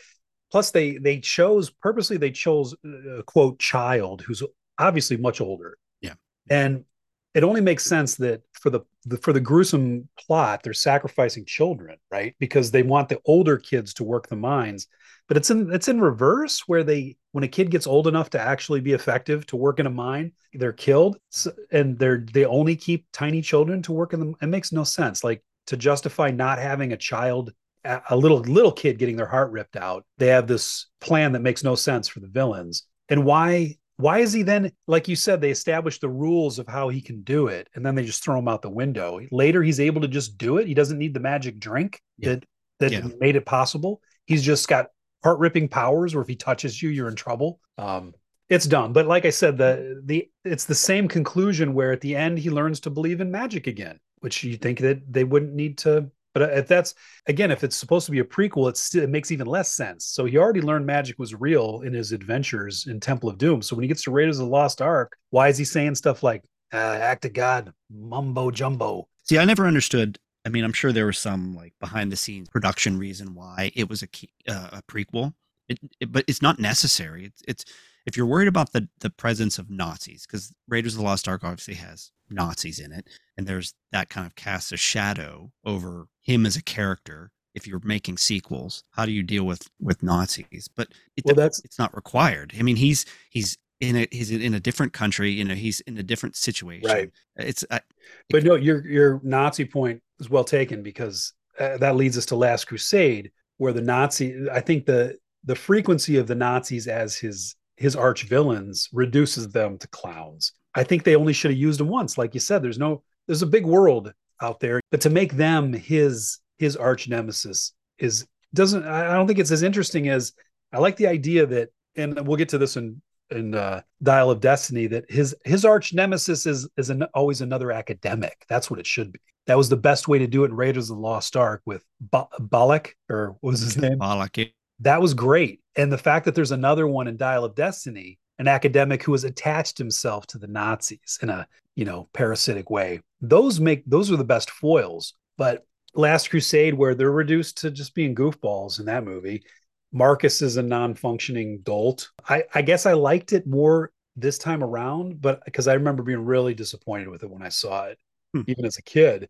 I thought it was kind of corny. I don't know. It's it's like it feels like Spielberg's Schindler's List was like atonement for treating them as fun villains in Last Crusade because they are goofy clowns in this movie in a way that they're not in the other one. Yeah, I've been on this video essay kick lately, and I recently saw I believe her name was Lindsay Ellis. She has a good YouTube video essay on how to make Nazis, how to demasculinize Nazis. It was it's pretty good. I'll have to afford it to you.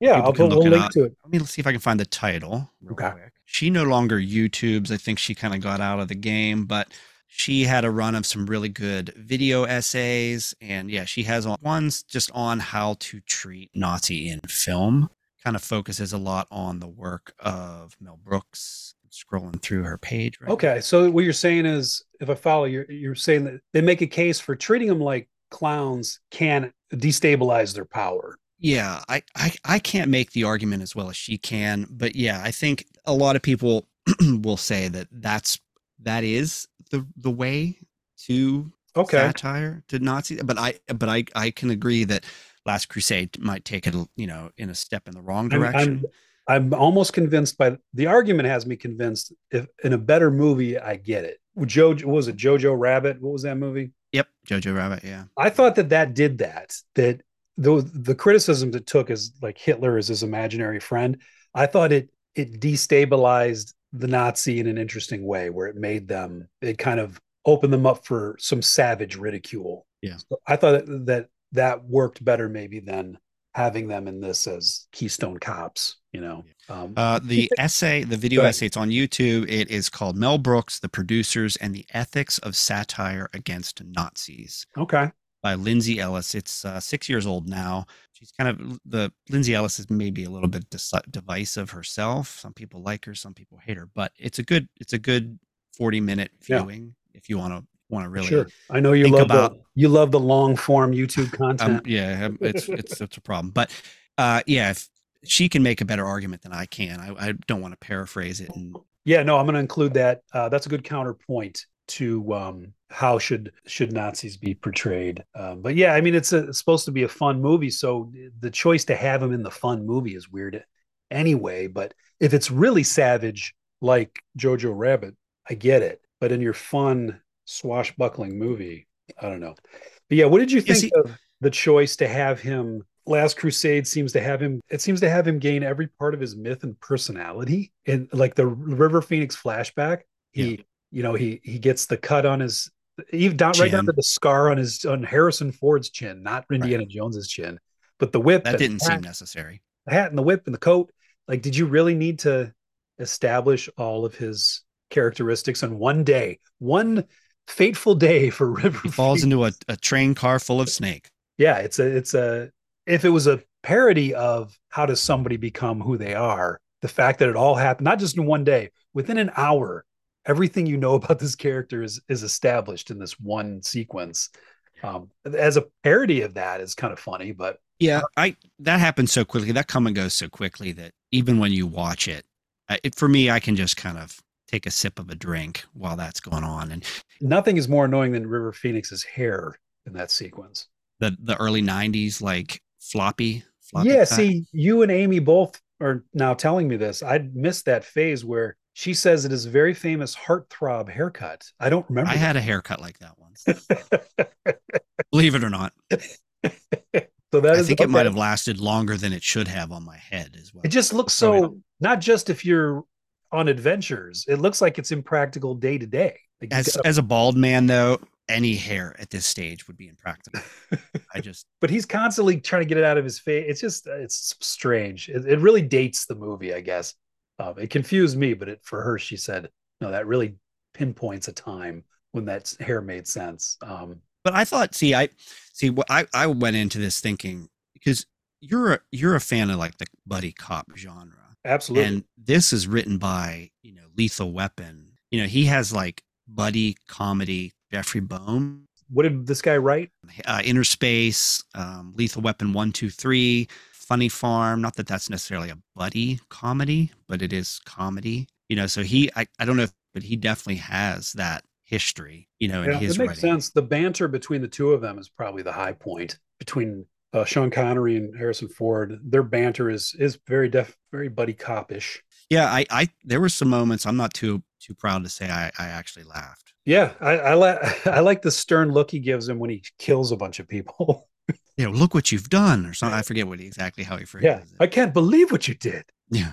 Yeah, that shit was funny. Um, the the Holy Grail aspect also it it, it feels like a closer to the series, a natural closer because like the opening showing everything established in in that moment for the character, and then the fact that they're looking for the Holy Grail when they when they say it. I almost do a double take. It's like, okay, which which is what? What's your holy grail? And it's like, no, my holy grail is the holy grail Literally the holy that just seems like commentary on looking for something like that should be the closer um and then of course it wouldn't be an indiana jones movie if he doesn't learn to believe again like the this one's very very specific about it's very clear that he needs to learn to believe and you shouldn't have to convince him of that. He's seen so much shit at this point. He should have no trouble believing. And then which seems like a reversal he didn't have to believe that there is a ghost but he has to when he makes the leap of faith he has to believe that someone else believed it because it's fake. The leap of faith is a is a ledge that you just can't see. You have to you have to um pretend to believe it. You know what i mean? Does that make sense? No, it does. Yeah, and it's it's funny. Could we mention this the the prequel thing too? Like, just like does does he mention this in his class? You know, does he talk about how important it is to believe that you know if you open an ark, there is Yeah, a chance. his, his yeah his class there is a chance that some ghosts will fly out and kill you. So just Yeah, you'd keep think keep an open up. mind. for sure I, I guess it would make sense if if the the last crusade convinced him that if you have to they, he convinced me that i had to take a leap of faith and believe in the supernatural and then it turns out the bridge was just always there and that was a trick that maybe that's why in the next movie he has to learn all over again whether shit's real or not he has to again learn to believe that there's something supernatural He also Which- needs to learn to let it go. Let it go, Junior. Let it go. Oh yeah, yeah. But that's why the crystal skull. We'll, we'll move on to the crystal skull. Real quick, since we're this kind of maybe Oh, yeah, yeah. a good bridge. Back it up. This might be a good bridge, but for that as well too. Is this a leap, of, a leap of faith? A leap of faith bridge? Yes, it is. Since you know the first three were ninety or eighty-one to eighty-nine, you're stuck in a time period as far as the production, what you can what you can do with these films, how you can write the endings, how big things can get. But then once they break, like move into this new era of CG effects, the the endings of these films just get too big. Yeah. I mean, they just get way too big. It's almost I, like the, I like the the original trilogy of Indiana Jones. There's almost this like plausible deniability whether or not these events are occurring because there's so few people witnessing them. Right. You know, maybe you know it may vary between 10 to 20 people, 30 people might be witnessing these events, but they're small. You could deny that they occur. The ark lid closes, the cup falls into a crevasse and is never seen again. You know, these things just come and go as far as like supernatural events. But Right. then Crystal Skull and Dial of Destiny, which we'll get to, the endings just get way too big and uh, they just don't work for me. yeah. They get there's there's portals and shit. Portals start showing up. Um, and I'm okay. I'm uh, like, as far as like Crystal Skull, like I'd be okay with that setup. I don't mind including aliens into mythology of Indiana Jones. I like ancient alien. Gee, I'm not a believer, but you know, it's a new flavor. It's something else to explore. yeah. My biggest problem is that I hate hate that they made him a war hero. Yeah. I I thought he was an intellectual draft dodging grave robber. And then to say he's a war hero, it's like fuck off. Like, do you need? think- you don't need to do it. It's it's a it's hilarious that the teacher happens to have these skills developed from stealing. I'm not sure if it's in any of the original three, in the first three, but there is hints that he did serve as a young man in World War One. Um, it might even be mentioned in a single line over. There's probably a rich history of young Indiana Jones chronicles where he's serving overseas. Who knows? Sure. But I just the novelization out there somewhere. But I do think Mm. credit where credit is due. The idea that a crystal skull is an actual skull is, I think, very clever. Yeah. Well, they they kind of touch on that too. It, it's kind of uh, but when he's talking to Shia LaBeouf's character, there's a, a moment near the beginning when they first meet. He they're kind of there's a little exposition about crystal skulls generally, and Indiana Jones says something like, "Yeah, we've you know I found a couple. I've in, kind of investigated them. They're skillfully crafted, but they're they're not real. They're not because obviously we know that there are crystal skulls in the in the real world that people have crafted." Yeah. and you know kind of i liked i liked that inclusion in in the movie and then Yeah, that's- revealed that there is a, a real crystal skull it's a real a, skull yeah, that's crystal. clever. That is a clever. The idea that something has a crystal skeleton is, and that we've missed that we could have mistaken that for artwork is fascinating.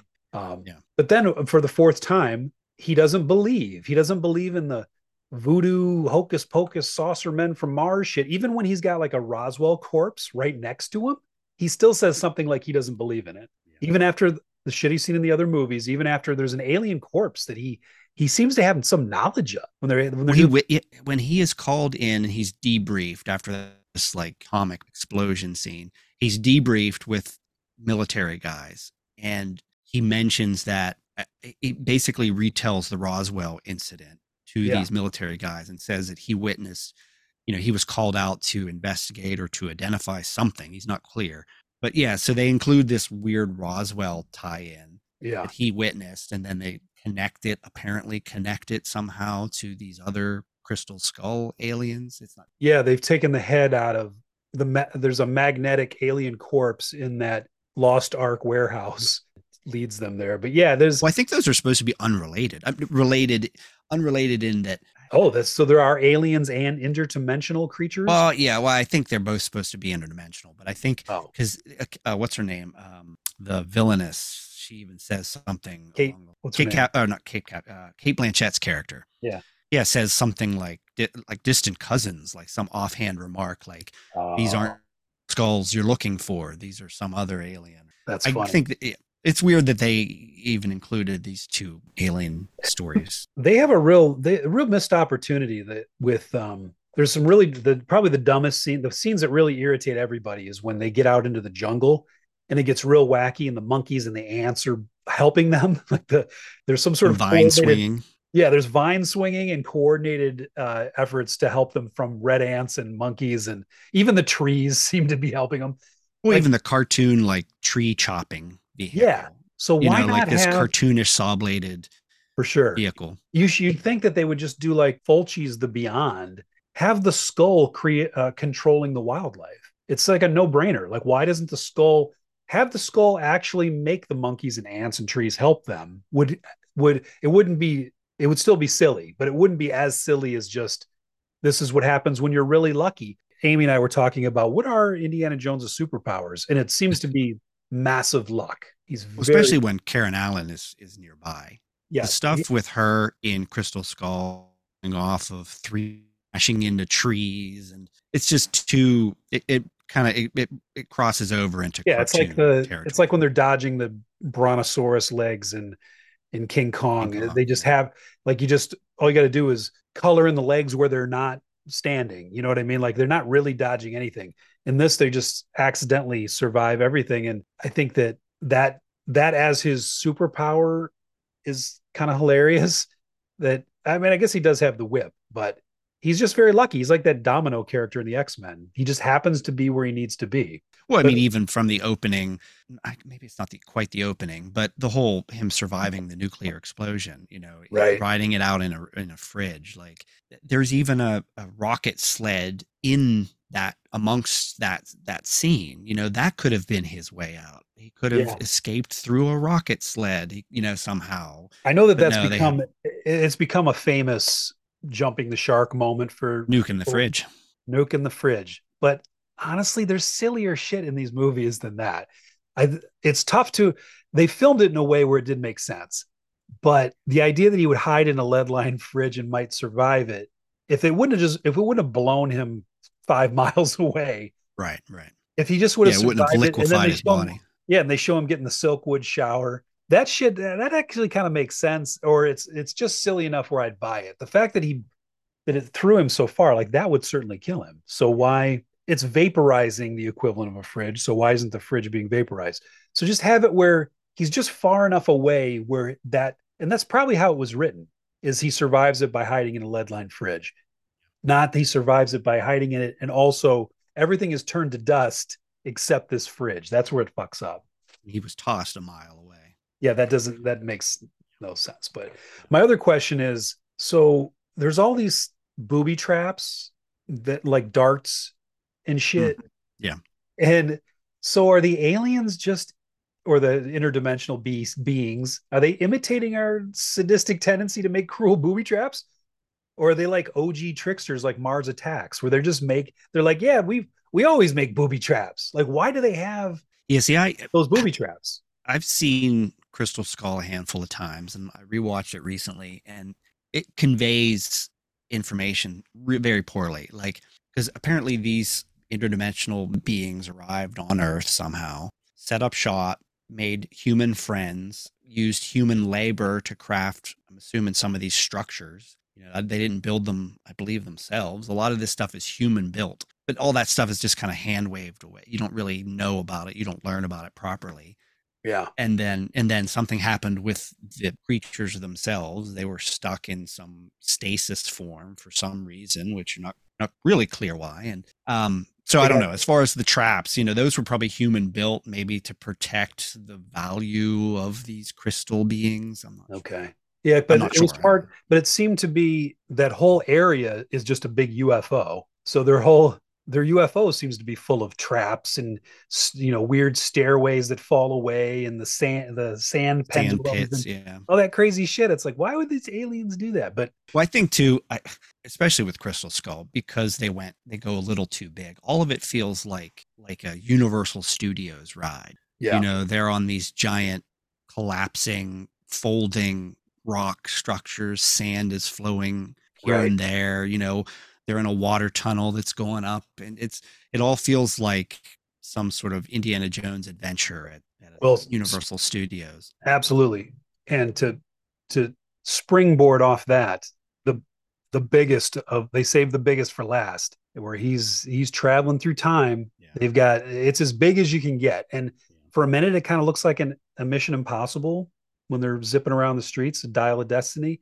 I I did did I put it? I didn't put it last. I put it third to. I think I in my in my ranking I put it above. Um, what did you think of it as far as I know you had it pretty low? Uh, I had it fourth from the last. The only thing that I had worse, I didn't like as much, was Crystal Skull. I did like the chase, but the chase was one of the every few minutes or every few moments in completely out of it because they're on location chase shots where it'll be like a behind the action, you know, Right. Well, they- it was- shot, and then it'll it'll move to a close up of the actual actors, not stunt performers. Mm-hmm. Yeah, and they were zipping Artifice. around. It was like it also felt like one of those what do they call them now? Re- requels, soft reboots, or whatever. So, so for this, you get I was calling him Pubert Oh, yeah. instead of Short Round, the little kid with the mustache. You got Pubert from Addams Family instead of Short Round. You've got a tuck Mhm. tuck tuck chase instead of the rickshaw chase.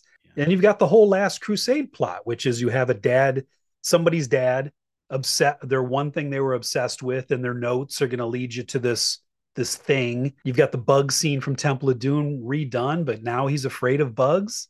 And they're Um, just cartoon bugs. They're not real yeah, prop bugs. And then they've got these the I guess the e- eels being the stand-in for the snakes being eels was kind of clever, but the fact that the eels go ape shit like piranhas was pretty goofy. But yeah, Yeah, it's- I it's kind of like a soft reboot kind of deal going on. And they and they even have like the it's not quite the river phoenix sequence but what did you think of his de-aging? At, at first i will say it is the best de-aged effect i have ever seen for a second. Then he Yes. starts then he starts to move around. When they first showed him i said to amy oh my god they they fixed it. They got it right. It looks like a young harrison ford. And then he started to move around and yeah, as soon as he starts to talk and they because it seemed like they used some combination of like Um, they they probably recorded dialogue with Harrison Ford. They tried to de-age the audio somehow, feed it through through some sort of you know Yeah. algorithm filter that try to de-age that. that well, I think what they what they do is they put Harrison Ford. He's tied to a table, and they have and they stick like electrodes on his balls, right, and they right. put all these all Pitch these attachments and and blood bags, and they and they squeeze just kind of like the Princess Bride. They squeeze the life back into him to mm. where he seemed vibrant and young for a second. For well, just- the, yeah, the the image, the image of a digital de-aged is, like you said, the best that they've ever done. Not that it's great, not that it's perfect. It is the best they've done so far. right. But, yeah, as soon as he starts to open his mouth or turn his head yes, from left to right, yeah, anything at the neck, there's like this joint because I'm sure there was a stand-in actor that they used, and they just put this CG yeah, head. on something top goes of it. terribly wrong. So they- at they the threw- neck, it's always weird. It always never connects properly to the yeah to the ball. they they threw they threw all their billions their billions of dollars at that initial like whipping off of the hood moment Yeah. because you're the like trailer oh, shot that was in Yeah. the trailer. That's the trailer shot. oh they do show that in the trailer had the young I believe so. I believe so. no yeah. shit well they might as well that's where they spent the money because it gets worse by the second and he, i said to amy as we were watching it i was like i swear his head is shrinking but moment to moment his head was getting smaller and smaller like like the beetlejuice witch doctor had sprinkled him with some dust so by Well, the time even- the big the big opening sequence is done his head is like the size of a lemon Well, there's even a moment in that too where he's hanging. He's got a noose around his neck and he's hanging. And the noose, I, it looked like the the rope itself was CG. And then Yeah. this cartoon head, cartoon noose, his like, tiny head tiny head is like sliding all over the, the screen in the frame. Just this undulating little little Yeah, yeah. lemon head. At least they had they knew enough to shoot it or to, to have the scene occur in relative darkness. You know, it's at night, dimly lit rooms. But I will say that um, uh, making fun of his super his luck superpowers and his his superpowers seem to be luck and punching, but also the whip. The, this probably has one of my favorite whip moments in it, where he just whips the shit out of a whole table full of people. hmm hmm He just like right in their fucking face and shoulders. He just takes out the whip and just whips the shit out of this big assembled room of of villainy. You're talking about that auction. There's an yeah auction. that was fucking hilarious i i don't know why that that just tickled me so much but i thought that was a an, a laugh out loud moment That was good. It- it's just a shame though. Then the scene ends with what would obviously happen: is everyone pulls their guns. They Yeah, I took to that shoot as- him, and they're across like a six foot room, and none of them can seem to hit him. There's thirty Right. guys against one Indian. The whole setup, you know, I, I did like the whipping, just a close range whipping, but then the in- inevitable occurs, and it's i took that i didn't mind it as much because i took it as a as a reversal of the famous bringing the sword to the gunfight scene for sure, yeah, yeah, yeah. like he brought his whip to a gunfight normally the the complaint is here why is how is this tiny woman kicking everybody's ass so they bring in um uh fleabag you ever watch fleabag Uh, I haven't, but I'm, f- I'm familiar with the actress. Phoebe, So Phoebe. Waller Bridges. Yeah, Phoebe Waller Bridges.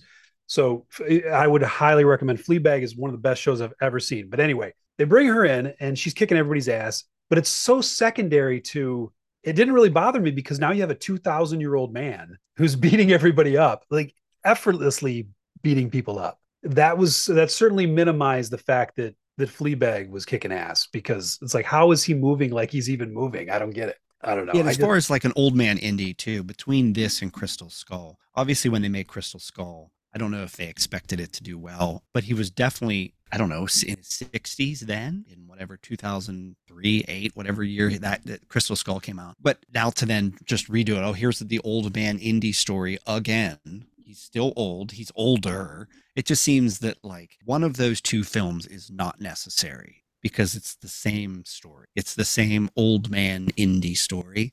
And if I were to rewatch these movies again, for as much as Crystal Skull is, I, I might skip Crystal Skull. I don't know. And then just watch this one just because this one's a Mangold film. It looks a little better. It handles the theme maybe a little better. I don't know. Yeah, I think um I would I would give this a rewatch just because I think there was stuff I missed because I was kind of frustrated with it. This is where it definitely solidified my theory that luck is his superpower. Like the the sequence on the train at the beginning where just because of where he's standing, the the gun that doesn't the gun get hit by, by some accident that and the gun just massacres everyone on the train. Oh, yeah, yeah, yeah. Well, I think there is some allies in planes strafe the train, kill the guys operating the gun. The uh, gun is then, I don't know, set to automatically fire. And that you're talking about where it's hitting the Yeah, train. and They're it hits- and shooting it their own shoots it. train. and Yeah. all the Nazis get shot. Yeah. Yeah. Yeah, that was a little, you know, that was a little fantasy, but I didn't mind the setup. Yeah, the- except these again, planes coming in. I keep going back to the same tiresome point, but when this takes place would be pre Temple of Doom then?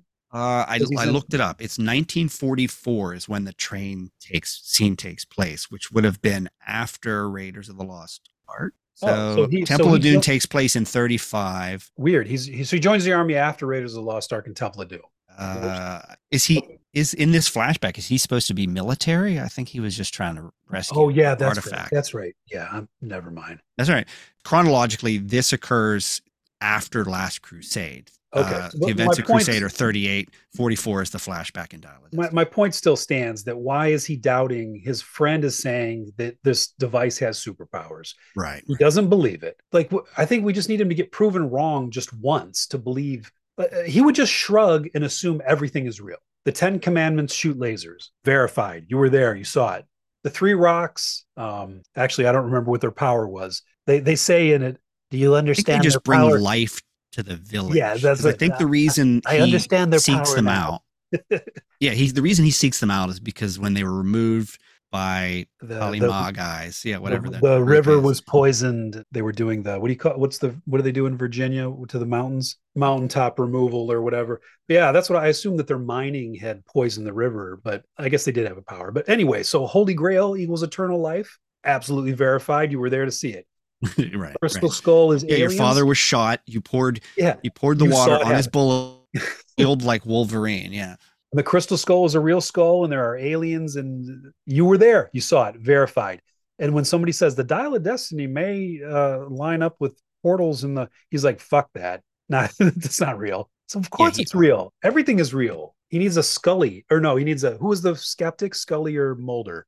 Mulder was the the wild one. Uh, Scully was the skeptic. Yeah, he needs he needs to be a Mulder, but he's a Scully, even though he's just like Scully, who has seen proof of the supernatural hundreds of times. Right. Still a skeptic. Yeah, in the scene where he they have this like mid flashback scene where it flashes back to where she is a child and like this middle-aged Indy is having a conversation with Toby Jones, Toby Right. Jones's character.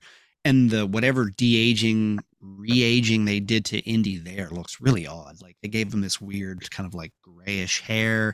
I can't tell if it was just like makeup effect. It was really odd looking too. Plus, Yeah, you didn't really quite understand when all that was taking place until the end. When you I'm starting to think that when you de-age someone in these movies, that it has a has kind of a um, uh, Dorian Gray effect in real life because Harrison Ford looks like Doc Brown now from Back to the Future. Like, don't It let him looks like a leather catcher's mitt. Yeah, it's, it did something to him, all the re-aging and de-aging. But what did you think of her? Speaking of the flashback of of Wombat, we've got all these. We've got Wombat and Mutt and these these wacky animal names for the kids in his life. Is Yeah. she? I what did you think of her character? she was at at first I thought she was being she was a little inconsistent because you want played likable. But she's being an asshole for And- no reason. Like, why is she? So Indiana Jones trusts her. They have some history. Yeah, and she's But so then she double crosses them. She he she like whatever. She pulls that cage door on him. Why would she do that? And I Is it- think they wanted to make her like Marion. They wanted to make her a wild card, but she has no reason to be a wild card. and it's such an extreme. I mean, because they set it up where her she she's a little jaded. Her father's lost his kind of his mental health because he was studying this artifact, and she's a little jaded, so she's just in it for money. That's fine. Then she's trapping Indiana Jones, her basically her godfather.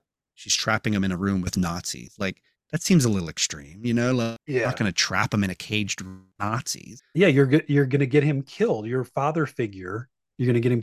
eh, I think Amy said when we were watching it, like, why not have her have been wronged by Indiana Jones, blame Jones for the death of her dad, which is, I guess, a little smidgen of that is in there, but have her really mad at him. Instead, she really isn't to explain why she's double crosses him, and then she learns to treat him as the dad figure he is. But she needed to be wronged by him in a severe way for how much she puts them in peril. Also, I didn't understand her abilities. She seems to be really good at some kind of mission impossible trickery. She's where did she get those skills?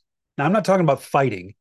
Because that's just a given that everybody is masters of martial arts these days. But you know, as far as like the the bomb trick she pulled on him on the boat, which was kind of clever. There where- seems like, and I don't know this. I didn't. I didn't do a lot of research, but it seems like production wise, there was a lot cut out of the film. This kind of relates to that. There is a character. I forget her name. She is a black CIA agent. yeah, I thought She they were gets setting her up. so very little to do. Clearly, there was more of her, her up, yeah.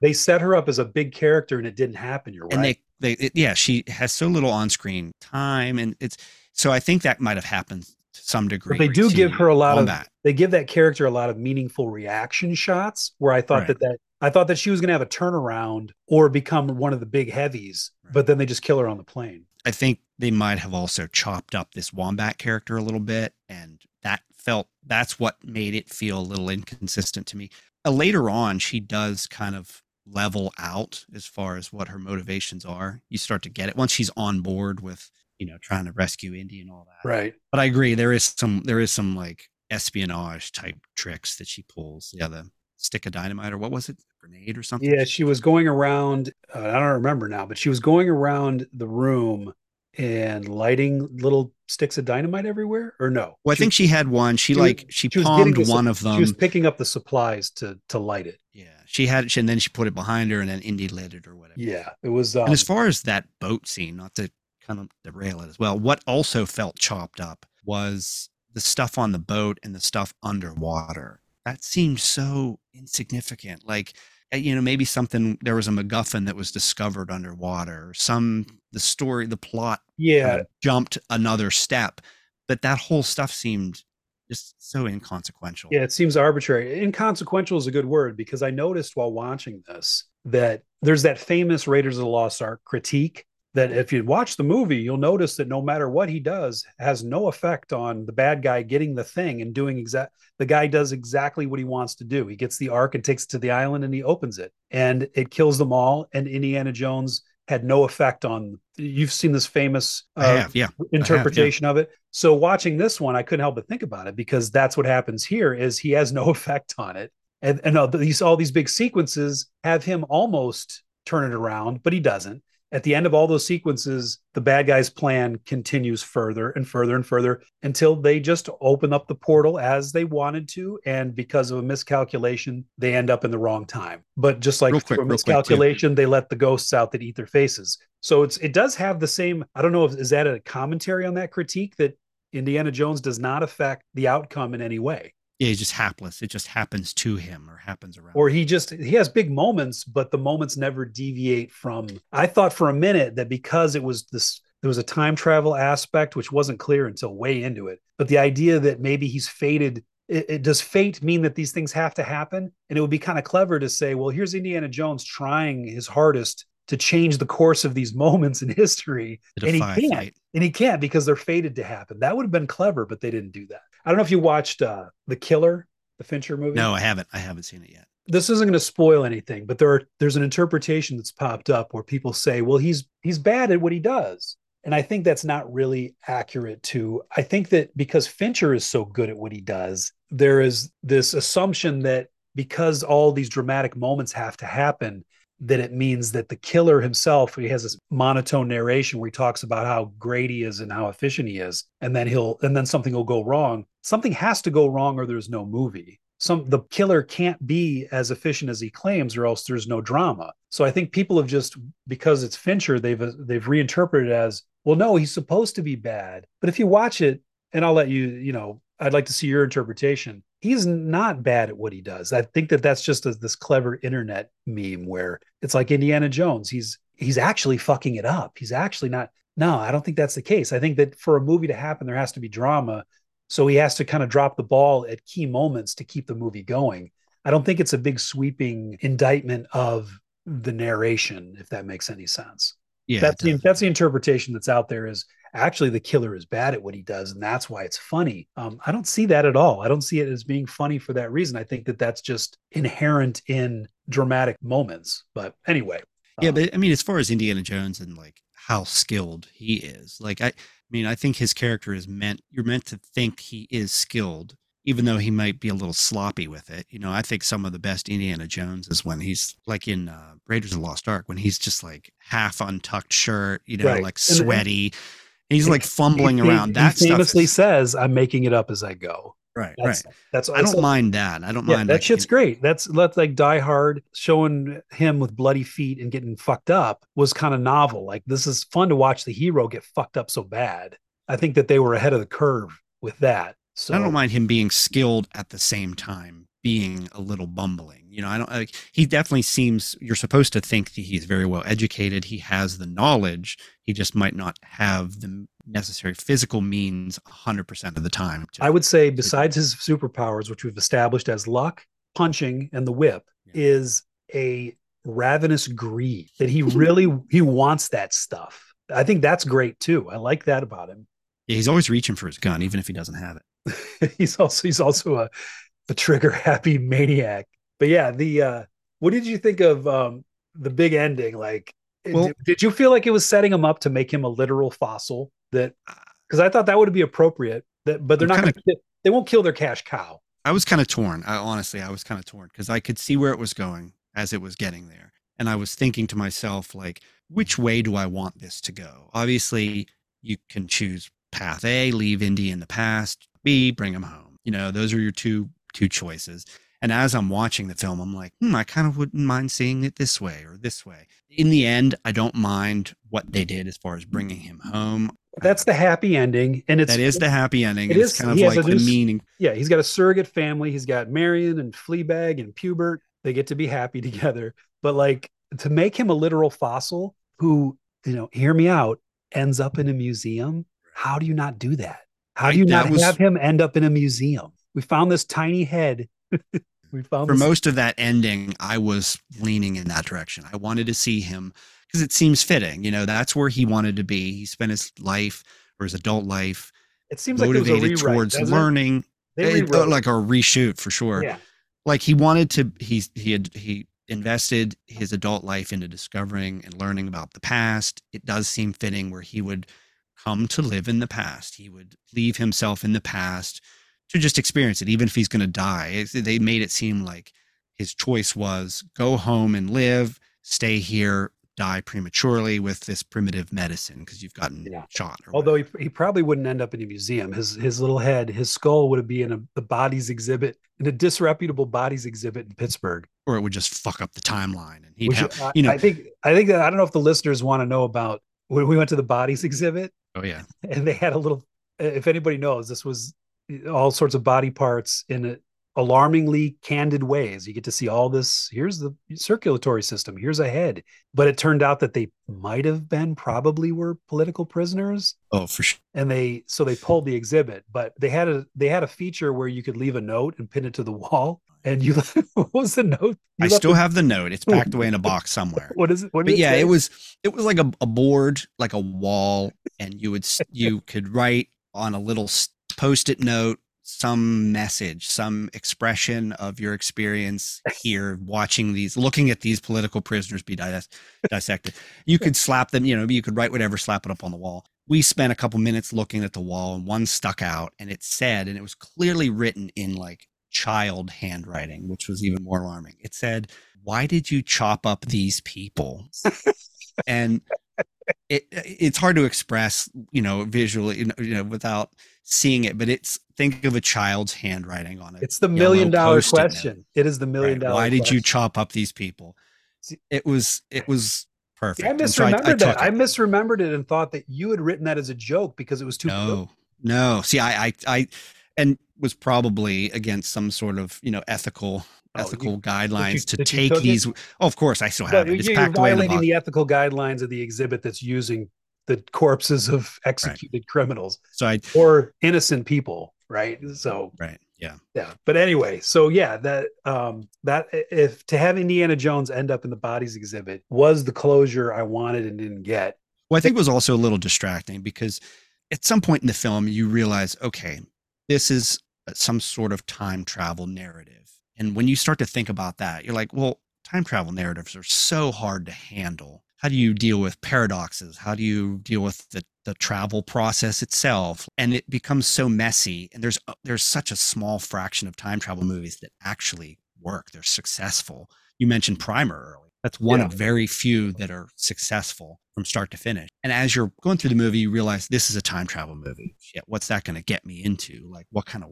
weird and wild scenarios is that going to create? And I'm watching it, and I'm I'm nitpicking, obviously, but I'm thinking, okay, what is what are the mechanics of this device? How how Yeah. what's the method of travel so then i so i you might be able to answer some of these questions for me because after i watched the film i looked online i tried to went on reddit and some other sources just to see if i could find people talking about the mechanics of the time travel how how it works and correct me if i'm wrong but i think this is how it works so the device itself doesn't open or close any portals That's how I took it. it it's just Right. showing you where they are. Right.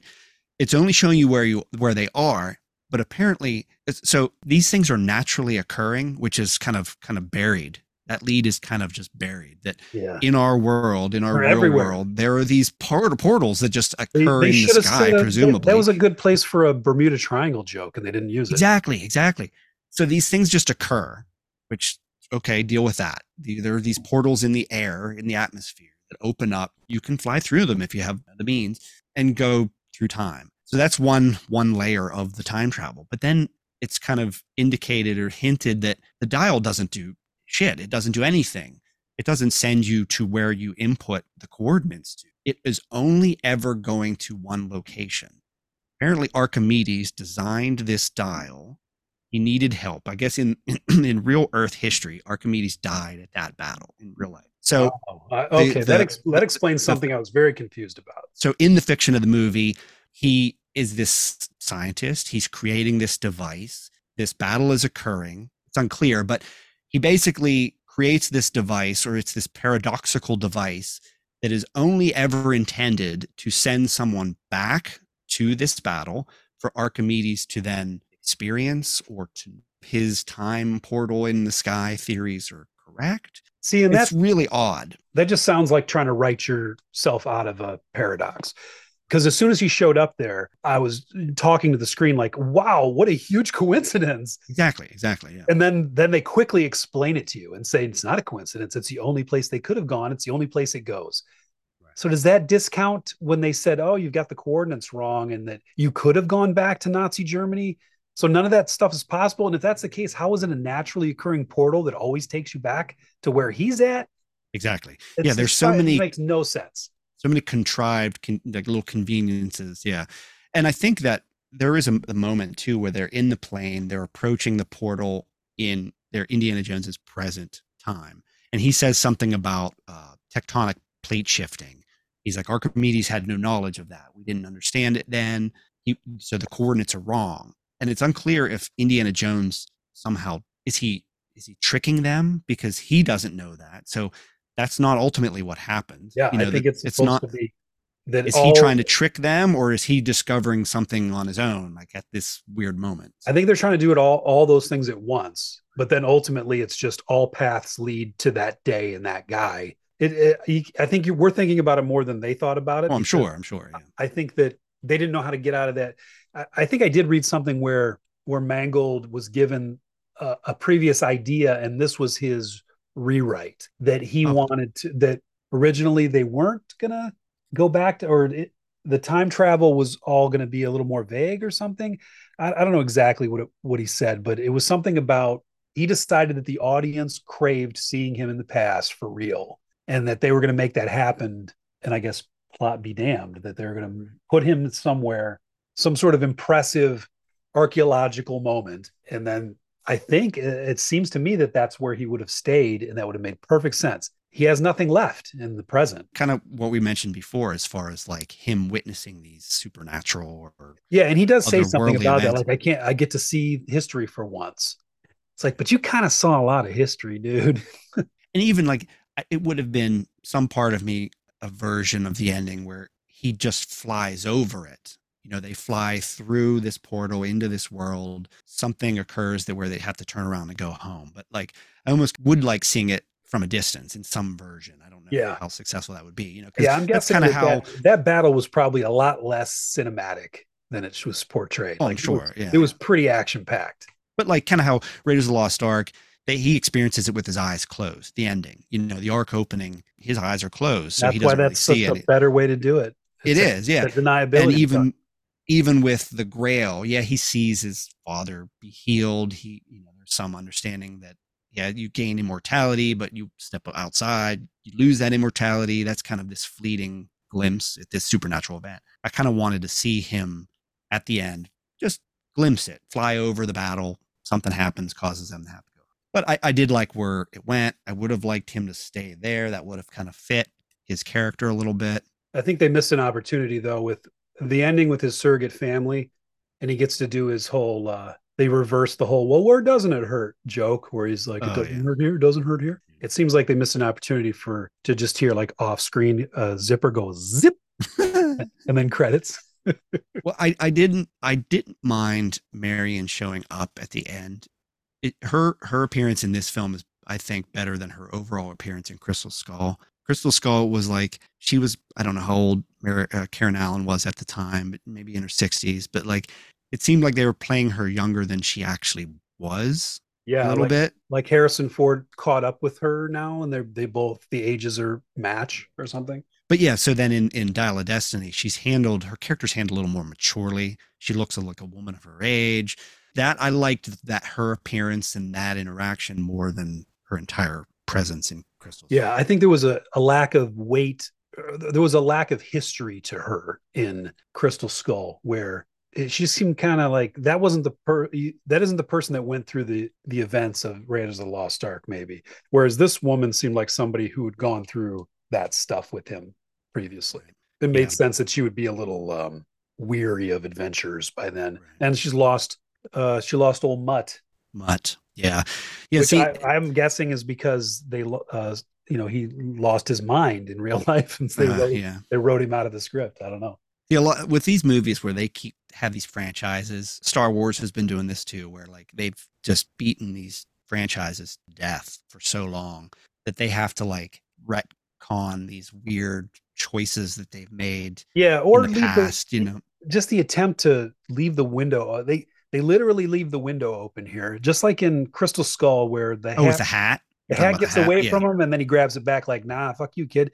And so in this one, the hat is hung up, hung out to dry, Yeah, Fine. iris, iris to black on the Yeah. hat. and he That's still, it. And he still grabs the damn Let hat. this man sleep. Let him be free. Right. let him let him die. Let him. Yeah, Let let, him die. he belongs in a museum. That's probably a good place to wrap it up. But speaking of belongs in a museum, I think um, I think that that people should know that you've been sending me, you've been mailing me things that probably should be in a museum. They should probably be in a, what do you call an insect museum or a house of horrors? You've sent you've mailed me a jar of spiders from your Eh, Not recently, but yeah, I had. There were some things I've I've mailed into the past. let's- this is that uh, we, we can uh we'll, we'll fade out on this. This is how we're gonna iris. oh boy. we're gonna Okay. iris to black, fading out on all the things that that uh, Nathan Okay. had sent me in the mail that should be in a museum or should be in a Uh. lab or that should be in a police evidence room. You've A lot of yeah, it's a lot of specimen, a lot of biological specimens that are jar of not spiders. I st- still have. jar of spiders i found one day this would have been probably heck 10 years ago Well- i found a, a i found a, a a mother spider carrying a uh, giant egg sack and it was just crawling with with baby spiders and it just had it, it where it was I thought these it- were spiders that you'd been collecting from your office or from your. no no that one in particular was like a it, it was found in in a house and it couldn't have been stayed there so i but i did send you to um some skulls. Don't. uh, I want to. I want to some- bury the. I want to bury the lead because I want to save the the best for last. You did. okay uh, that's what i was that was what i was going to suggest but yeah so I've got some, Um, some some small skulls and some uh I think a finger bone or something. Um uh yeah yeah and uh an, did you send me there was some other insect in formaldehyde. Maybe maybe maybe a already had that. mantis maybe praying mantis It may have been a yeah, you might have found a praying mantis. So th- Yeah. this disclaimer, I assume you're not killing these things. You're just no no no no you're just setting up like a tiny little neon sign flashing go in here and screw the bottle tight. The- well to be to be completely transparent all of this stuff a lot of this happened a long time ago. I don't. I'm not in so much of the uh, specimen collection game Oh. anymore as it is. Except, well, Uh, except for your most recent ones, which you've sent me more than one raccoon penis. That is correct. Yes, more than one. That is correct. You don't want you don't want to elaborate to the court why you sent me more than one raccoon. Well, penis? Okay, so I don't. I don't know how many listeners know this. I didn't know I thought. this Wait, I thought you were going to say I don't know how many raccoon penises is on you. I own. No, yeah. How many is too many? How many is too? Many? no, I didn't. I didn't learn this recently, but um, more more knowledgeable individuals would know this. Some mammals, including raccoons, have a bone in their penis, a os penis or os something, um, and it's to help them maintain turpidity while they, you know. Um, and uh, I once recently found a raccoon skeleton in the woods somewhere.